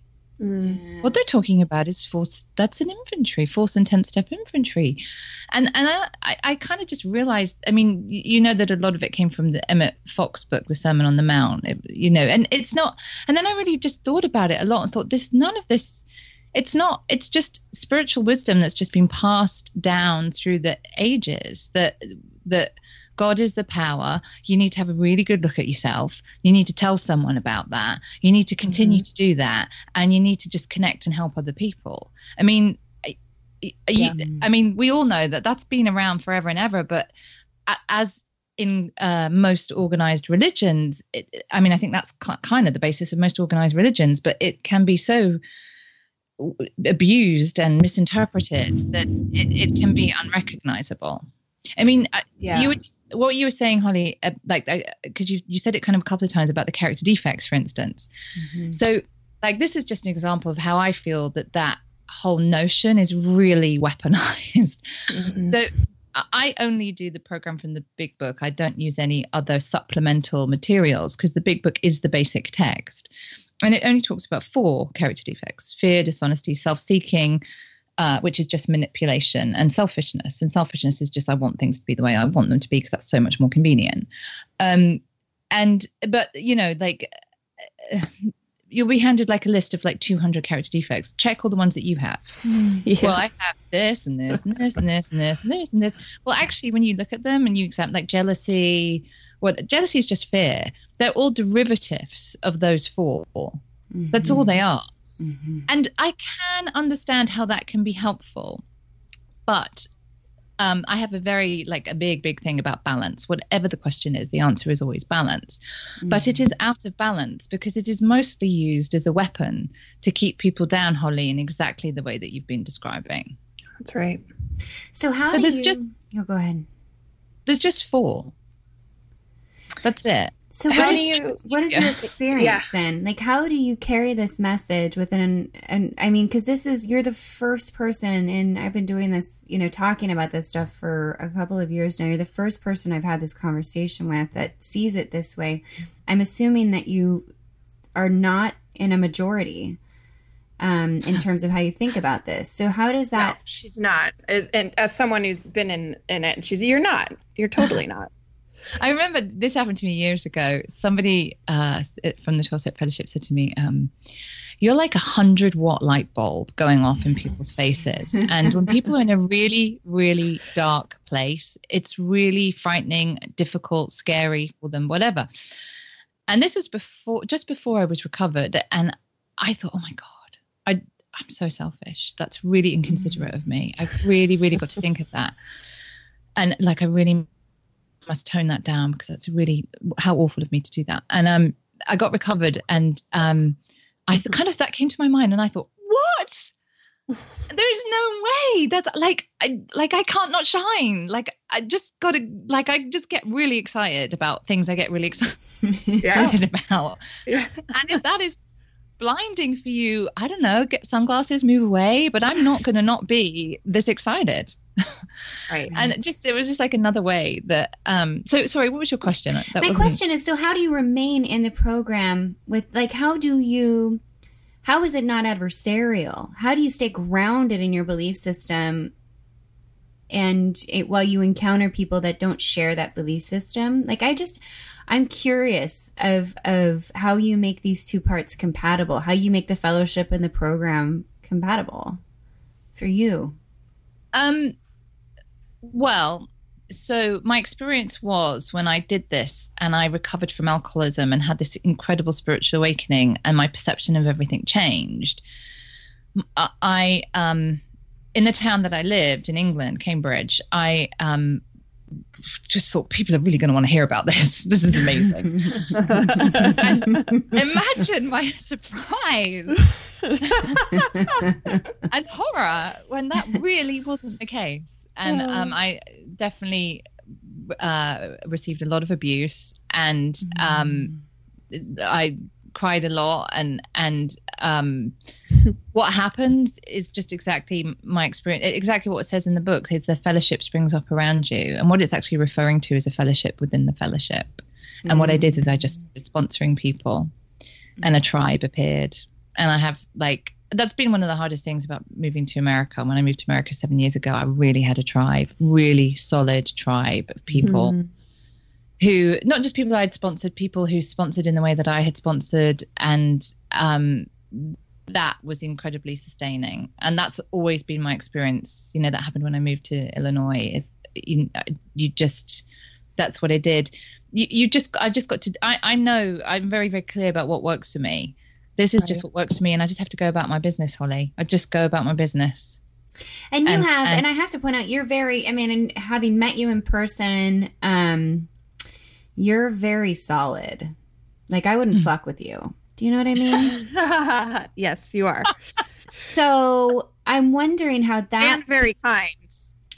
Yes, and yeah, no, I mean that goes without saying. Um, but I'm wondering if that serves you in a way that might not serve somebody. Like, what do you say to somebody that walks in who is vulnerable as fuck and beating the hell out of herself and walks in and doesn't found and didn't get to the place that you get to is told is given a 200 point checklist and is told to not be so bright um, because she's like a hundred watt light bulb. Like, what do you say to who doesn't fi- who you know who can't necessarily say this is what works for me? Like, I guess that's the part for me was just the thing that I always go back to is our most vulnerable people walk into spaces looking for compassionate help, and sometimes they don't find that. They find you know more credit like they they they find the opposite what they don't need, and so. I guess what do you say, you know, to somebody that's raw and porous and most likely to believe all the worst things about themselves? Um, As there's they're a couple of navigating things it. there. I mean, I have to say, first of all, I think a lot of people who do walk into AA are, are not necessarily alcoholics. I do think it has been for a long time, uh, uh, just like the one place that everyone with perhaps, you know, who's drinking too much because of some, you know, a, a lot of people who get there are not actually alcoholics. And I think that's a lot, that skews the numbers quite a bit in why the, the you, you know, uh, it's been written about a few times that their, their recovery rates are really low. I think think that's a big part of it because it's just been the one stop shop for so long. Um, all, all I can do is that Holly's be an example. I mean, I um, I've always gone to regular meetings and I've always had a home group, and I, you know, I just I don't really say anything. I just be with people, you know, and and just it's I can't you can't persuade anyone of anything. You can only be an example, and uh, you know, I try and be friendly and and you know empathize really. Like oh god yeah i totally remember how that felt.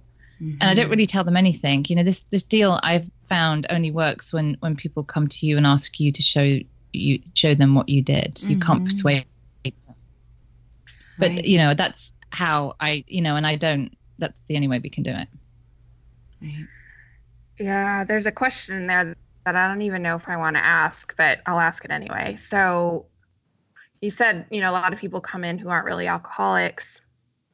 And um I have a big question around um whether or not that I mean, I think I think there's there's some certain validity to like there's this massive gray area where there's problematic drinking and maybe you don't qualify as whatever that container is that mm-hmm. of someone who belongs in a, in an AA room, you know, who ide- who can identify as an alcoholic.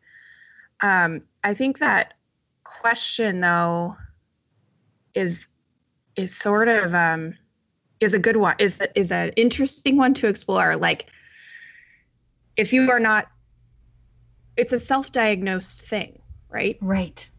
in a lot of cases yeah so what the hell like how so so i guess i don't even know what my question is i just that that gives me so much pause be, because i know for me i have this idea about if i was going to call myself an alcoholic and then the place i belong is in aa and if i don't want what that looks like for me then what right well I, d- I don't believe that aa is the only way you can get sober Right. You and and that's a big distinction too. I think you don't hold that and a lot of a lot of the dogma that I have encountered in AA is is not that. It is this is, you know, you're not really sober if you're not doing this. And I know Holly encountered that too. Um I encountered So- more that you'll drink again. You'll like that I will drink again if I don't do it. Yeah. Like that's a certainty. right. So this is getting into a whole other area that I don't I don't even know what my question is. It's it's more um or that I'm necessarily looking for you to answer it. I it's just it's something I'm not settled out on yet. Well, I think I, I, I mean I'm sorry. I, I just have to the point answer out. i would give is Sorry, no, no, you go ahead. Sorry. I'm just I'm just like Oh, okay. just because I've been reading articles all day on on problematic drinking versus uh, addiction. Please, Veronica, answer. so for me to be qualified within the for the 12 steps to be the solution for alcoholism for me for me is um is just like i said that the guy who described his own internal world and um in the big book this is described in a couple of places and on page 52 it's described as in, as the bedevilments. And the bedevilments and i can read them to you. It says we were having trouble with personal relationships. We couldn't control our emotional natures. We were a prey to misery and depression. We couldn't make a living. And that doesn't mean money that means a life we had a mm. feeling of uselessness and we were full of fear. We were unhappy. We couldn't seem to be a real help to other people.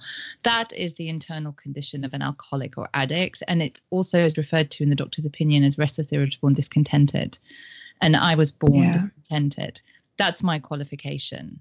That's why I mm-hmm. know that I, I, I like there's n- no doubt in my mind that I could ever be a social drinker or or or any of that because I've also in my recovery and it didn't really happen until I had kids. Um, I, I mean, I've never come close to drinking again, but I've got into a couple of bad spots. And last year was actually probably the the worst. And I didn't want to drink, but I was consciously thinking about self harming, and it's because I wasn't I wasn't taking care of myself. Um, I wasn't, you know, I'm basically a diabetic. I just have to do certain things. It's just how it is. And I wasn't doing those things. And I was in so much pain that I had to have a release from it.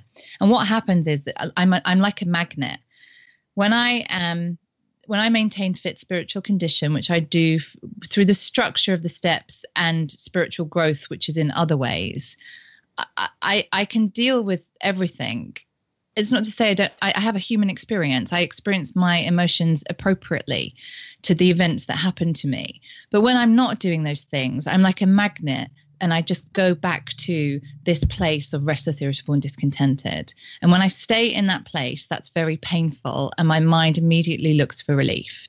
And it's I mean, I'm sure eventually I'd probably get to a drink, but it kind of goes to the things like, okay, I've never self harmed, but cutting, and I kind of get that now. That's going to relieve the pain, and like that happens. That that's happened to me like a couple of times in my recovery. Not not the self harming, thinking about that, but other uh, other ways. And then I'm like, oh fuck, I'm in trouble. I need to get help. Yeah, I I- I know. completely relate to that. All of that. Like I, I, you described my inner world. I completely relate to that. But don't you guys think that that's not alcohol? Like for me, I I listen to that and I'm like, there's lots of people that have never drank alcohol or wouldn't or can you know take or leave alcohol that would be able to identify with that as well. That was Absolutely. a hard thing for me That's to the- swallow. Yeah. in an in an AA meeting when I was in an AA meeting when I was um, first like when I was I went and it was actually the last one I went to. A girl stood up and she was 23 and she was talking about how when she was eight she liked to stay in her room by herself and how she um, felt like how she would journal and how she would hide food and she didn't want to see her family and that she hadn't started drinking. She was like 23 and she didn't start drinking until she was I think 20 and then in those three years she you know immediately went from zero to 60 and um and she was leading you know she talked and she said i now know i was an alcoholic when i was eight. Like this explains and for me i heard that and that was just such a there was such a rejection within me of because I like I I went and I wrote a I wrote a piece that I never published. It was like probably the first piece of writing I ever did, and I just was like, what? Not like what? What's the difference? Like what is like?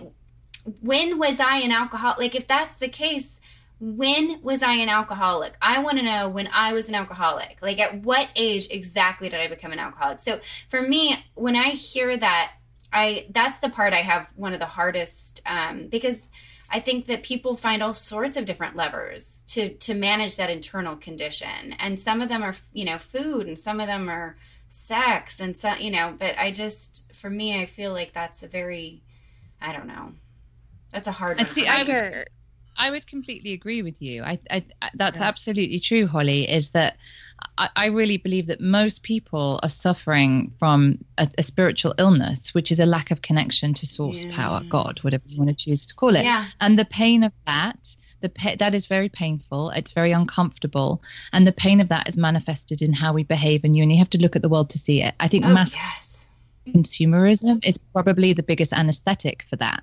That's Mm-hmm. why that's why we were given a course in miracle Yeah.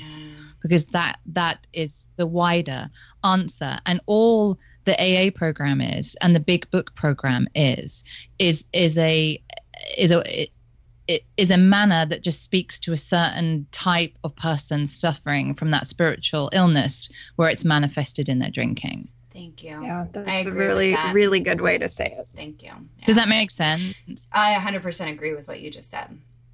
I think, like, when we talk about connection, I think that there's some atheists that might be listening to this and might refute that point. But I think, like, even like my good friend Catherine, like who we've had on the show, can understand connection and that when you're cut off from that connection, what that feels like. And I do believe that. I do believe that we're all suffering. Like, I think that is the sickness of the world. I think when you look around you, like, we live in an addicted society, and it may not be alcohol and it may not be cigarettes or any of these things that we typically, you know, associate addict with but we live in a society that can't be with itself. Like we live with a sick society. Um, and I, I do agree that there's we, we really we- yeah i mean i i i don't know i would like to believe in 100 years 200 years of course in miracles will be our manner of living for those of us who survive the catastrophes that are ahead in the next few days right? I know my mom has been so upset ever since Trump TV and some other stuff happened this last week. Um, I mean, it is. It's. let's it's, not go there let's not go there girls Yeah, let's not. no, but I mean, the main thing I- she was. Well, I think it's interesting. She was talking about how she's worried about my my niece and, and nephew, and I just, for me, I feel like they chose to be here at this time, just like I feel like we chose to be here at this time. yes i completely agree that i say that to my son i, I just love that you know like Yeah. I, I always say thank you for choosing me thank you thank you mm. thank you so mm-hmm. much for choosing me Well, And he, and he always says like, "Did I?" And I was like, "Yeah." And then you were in your belly, my belly, and you and you said to me, "My name's Xavier. My name's Xavier." And I was like, "Okay." So you taught me to be a mummy by choosing me. Like I mm-hmm. tell, that's what I. I love that. So I want to just add one little like commentary on what you said because I I love how you said that, and I too had the same sort of reaction that Holly did about well, so much of what this what we're talking about, what is talked about in um, in the rooms as being a condition of someone specifically someone who is alcoholic is a human thing.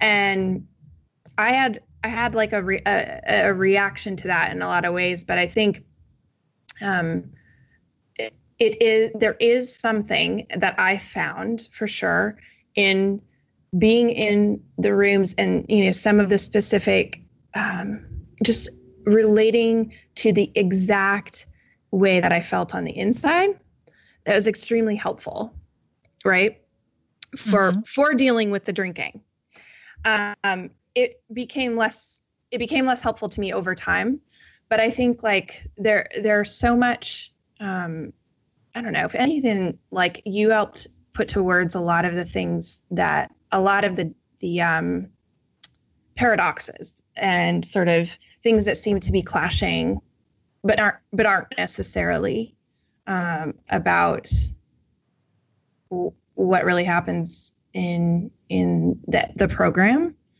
or what doesn't. Um, and a lot of my resistance or just it's not even it's it's resistance sometimes but it's more just um uh uh like mehness. Like I, I i'm not feeling the connection there. I feel it in other places the, this connection that i need to god. Um Yeah. and believing that i'm not kidding myself by feeling that way you know? Um so anyway i just i wanted to add that. I i appre- this is a conversation that holly and i haven't had and have been wanting to have um, or or maybe not wanting to have for a long time and i think it's something a lot of people will will really appreciate That's I- wonderful. Yeah, I agree. I think you're wonderful. I think you're amazing, Oh. and um, I'm really excited that we've, um, you know, gotten to meet each other in this way. And uh, I know.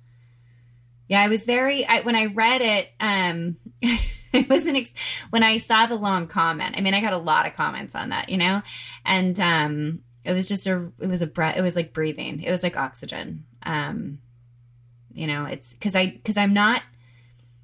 I'm not in this to create more barriers between between modalities, you know, or like the right way versus the wrong way. Um and it's just I think it's it's so hard to navigate. It's so hard to navigate that um without it without taking something away from somebody.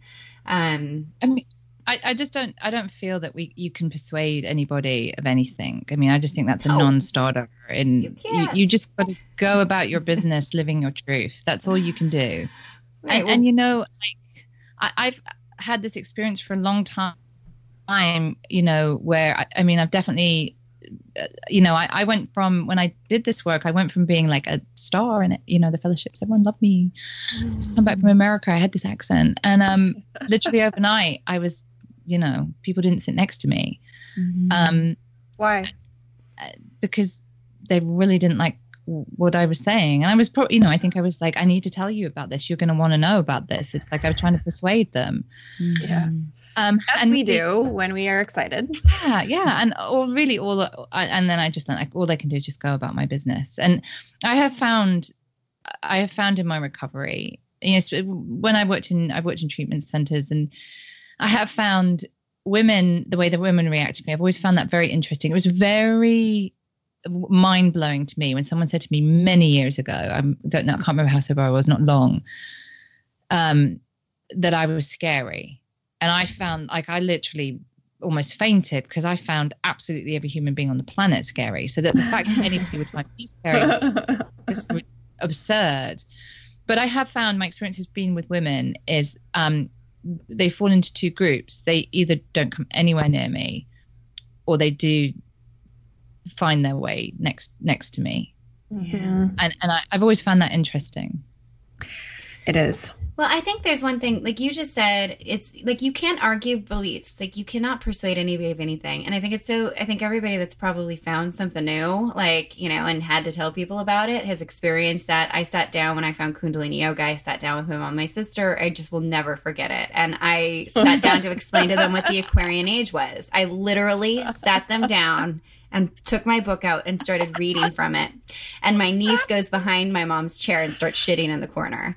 I mean, it was just like this moment that they were like, I mean, it was just, it was perfect, right? She, it was perfect. And I did have this thing at the beginning where I had to, it was, there's a difference between personally, like having to, having to have somebody pick up your agenda for it to be, or your beliefs for it to be worthwhile. Like the gospel is going up to people and convincing them of the gospel versus like what I have found now, which is putting it out and then letting people pick it up if they want to pick it up. So I think that there is you cannot persuade any individual to change their beliefs. Like you just their their beliefs are not arguable.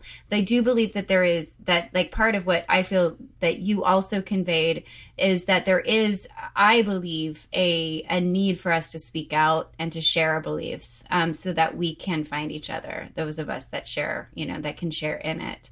Um, you know, and so I do think there's a difference between the two.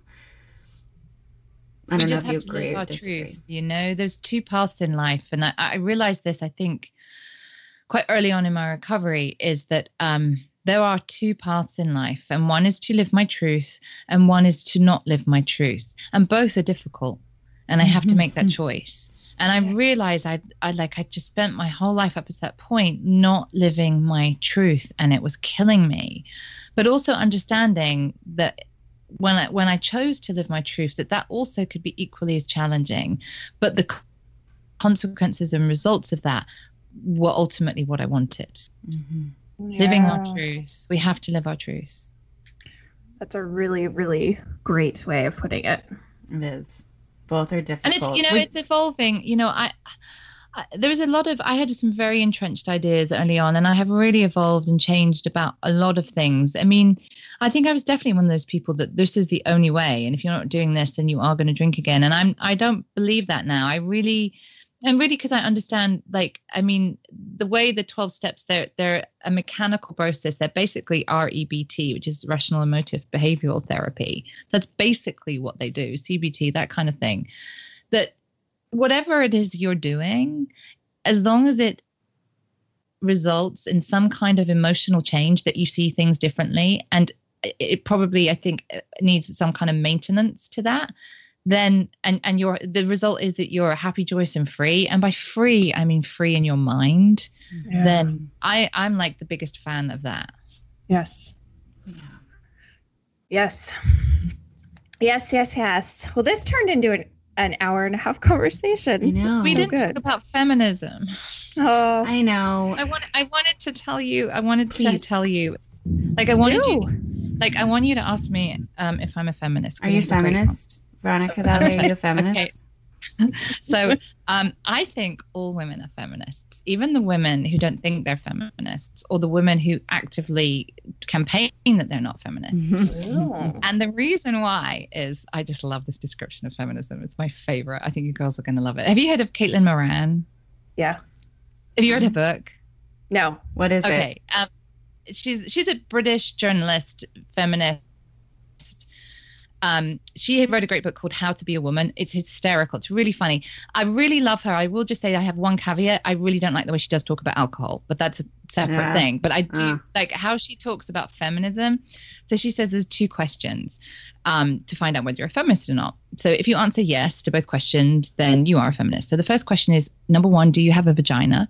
And the second one is do you want to be in charge of it? And if you answer yes to both of those things, then you are a feminist. And I just love that. Oh, I love that. I that. love it love so that. much. I I love love, it. it so much. I'm I gonna. do Um, I, we're gonna link to her book for sure, and I'm gonna Yeah. get it like right now. yeah, Mm. it's it's funny, but I actually having said I really like how she is I really like how she frames feminism, I think, for a younger generation.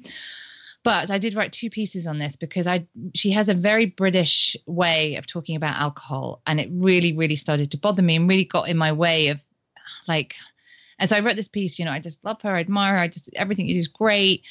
Um, but I just wonder if you could just think a little bit more about like quite continuous, like, oh, you know, I've got a deadline, but I've got a bottle of vodka, so you know, it's all good. You know, those kind of like comments of the, the basically normalize abnormal drinking.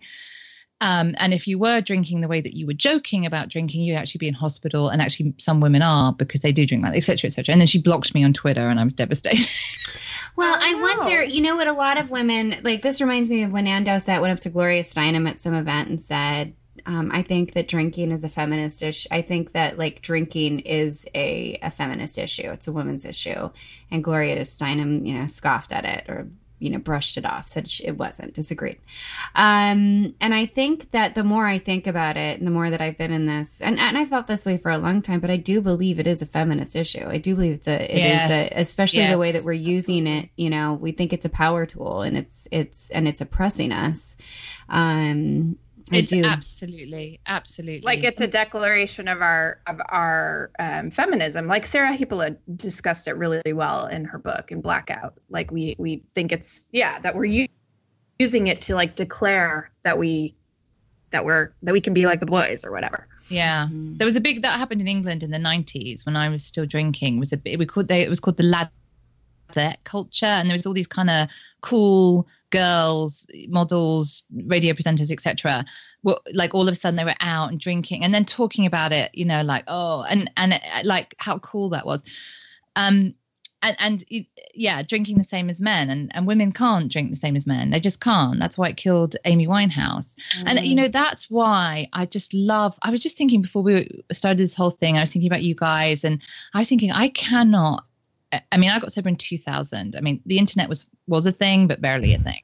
and I cannot imagine. I was trying to picture myself being 27 and being able to Google like, do I have a drink problem? Am I an alcoholic? And then coming up, seeing your blogs or the Sober Senorita or you know any any of them like you you younger girls um and being like wow she's pretty and cool and talking about like really being sober is a really cool thing. Like my mind would have been blown. Like there was there was just there was none of that. And like i just can't imagine what it's like for women now. Being able to i believe passionately what we have to do and i think you're part of it and i don't know if i'm part of it. I'm probably too old to be cool but a bunch of us are part of it.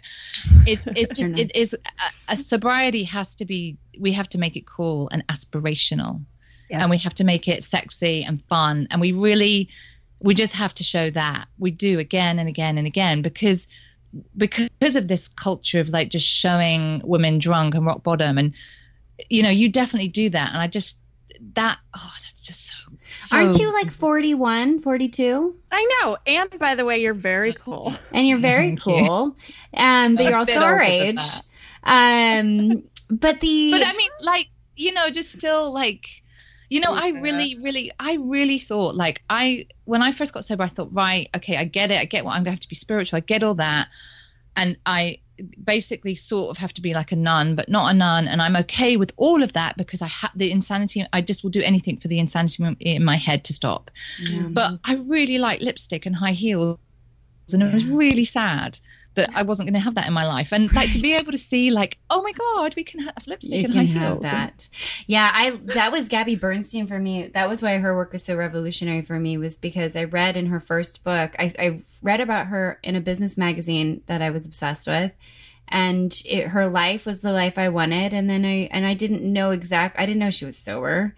And then I picked up her book, and then she said it started because she was addicted to subway and and bad relationships and drugs and alcohol or something. And i was like and i literally was addicted to subway. I mean i was going there i, I was bulimic. And i was going there like every night and getting a foot long. And so it was like reading. And then there's this beautiful woman who has her shit together who owns her own company and you know who's mm-hmm. like wearing way better clothes than i'm wearing you know? And it was just this like oh my god it doesn't have to be this thing it, it like somebody that i that i like want to emulate is sober and that was you know i think that was a huge Everything.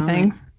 yeah because sarah Yeah. jessica parker was who i grew up on you know in, in my early Mhm. Yes. 20s Yeah. and i wanted to be her she smoked and drank cosmos i drank cosmos And it all worked out for her. oh and she yeah And she it was all banging worked out for her. she, yeah, and she got Mr. Big, or she could have if she wanted. she ended Yeah. up marrying Yeah. him. Yeah. Um, yeah, I- I she ended up marrying the narcissistic, unavailable, avoidant, like which never I happens. and I love him. He's still my fucking dream. really? Oh God. Anyway, Yeah. all right. Well, you guys, it's about an hour and a half, and I've had to pee for thirty of it. Um, so this has been so You're so delightful. lovely. I want to be friends with you. I know. Well, we already are. Um, I mean, I wanted I want to talk about feminism and bullshit with you every week. I know Yes. we should. Yeah. Well, like I think we'll have like I would love to. Did you? So you're reading that book? That book? Oh my god! Um, no, I, no, no, Holly. It's on my wish list on Amazon, and at Oh. some point in my life, when I have a full night's sleep, it'll go onto the pile of books that I intend to read. Oh my god! when I'm my so sorry. I didn't make. I didn't getting mean to make you feel the night. worse. Okay, never mind. Um, but yeah, it is. It's excellent. But yeah, I think. Um, I think we'll we'll definitely do this again, and we'll get. But I like into the look feminism. of it. You like to look at it. I know. I'm always telling my sister. My sister has like three kids, and I'm always like, "Oh, you should totally read this book. I need to read this book. You need to read this book." I told her I'd come over to her house and just read to her. Um, but it's been lovely. Thank you so much for being on and um, for this conversation. I know. I mean, we have a mix. We have people that haven't done AA and people that have, or and people that have tried AA and have um, you know, rejected it. And, you know, there's just, there's so many, there's so many uh, different ways and, and so many different experiences. And I know this is an important conversation for a lot of people. And so I, I appreciate it very much. Thank you. you. And I hope you, I, I know we'll see each other again, but please let me know if you ever come through New York and uh, we can do lunch or something. Uh, well, I'll be there next week, but I've got to, f- I'm only coming in for half it, like one and a half days to make Oh, okay. But the next time, for sure. And I'll- Laura's there all the yeah, time. and I'll be there in October, so I will find you. Oh, Yeah. please do that. Yeah, that sounds great. Are you in Manhattan? No, Long Island. Okay. All right. Well, it's All right. been lovely. Lovely. We'll talk to you soon. All right. Good. Thanks, Bye. Veronica. Bye. Waist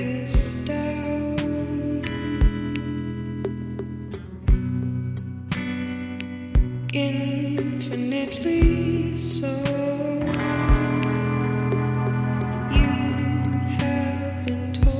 these things before.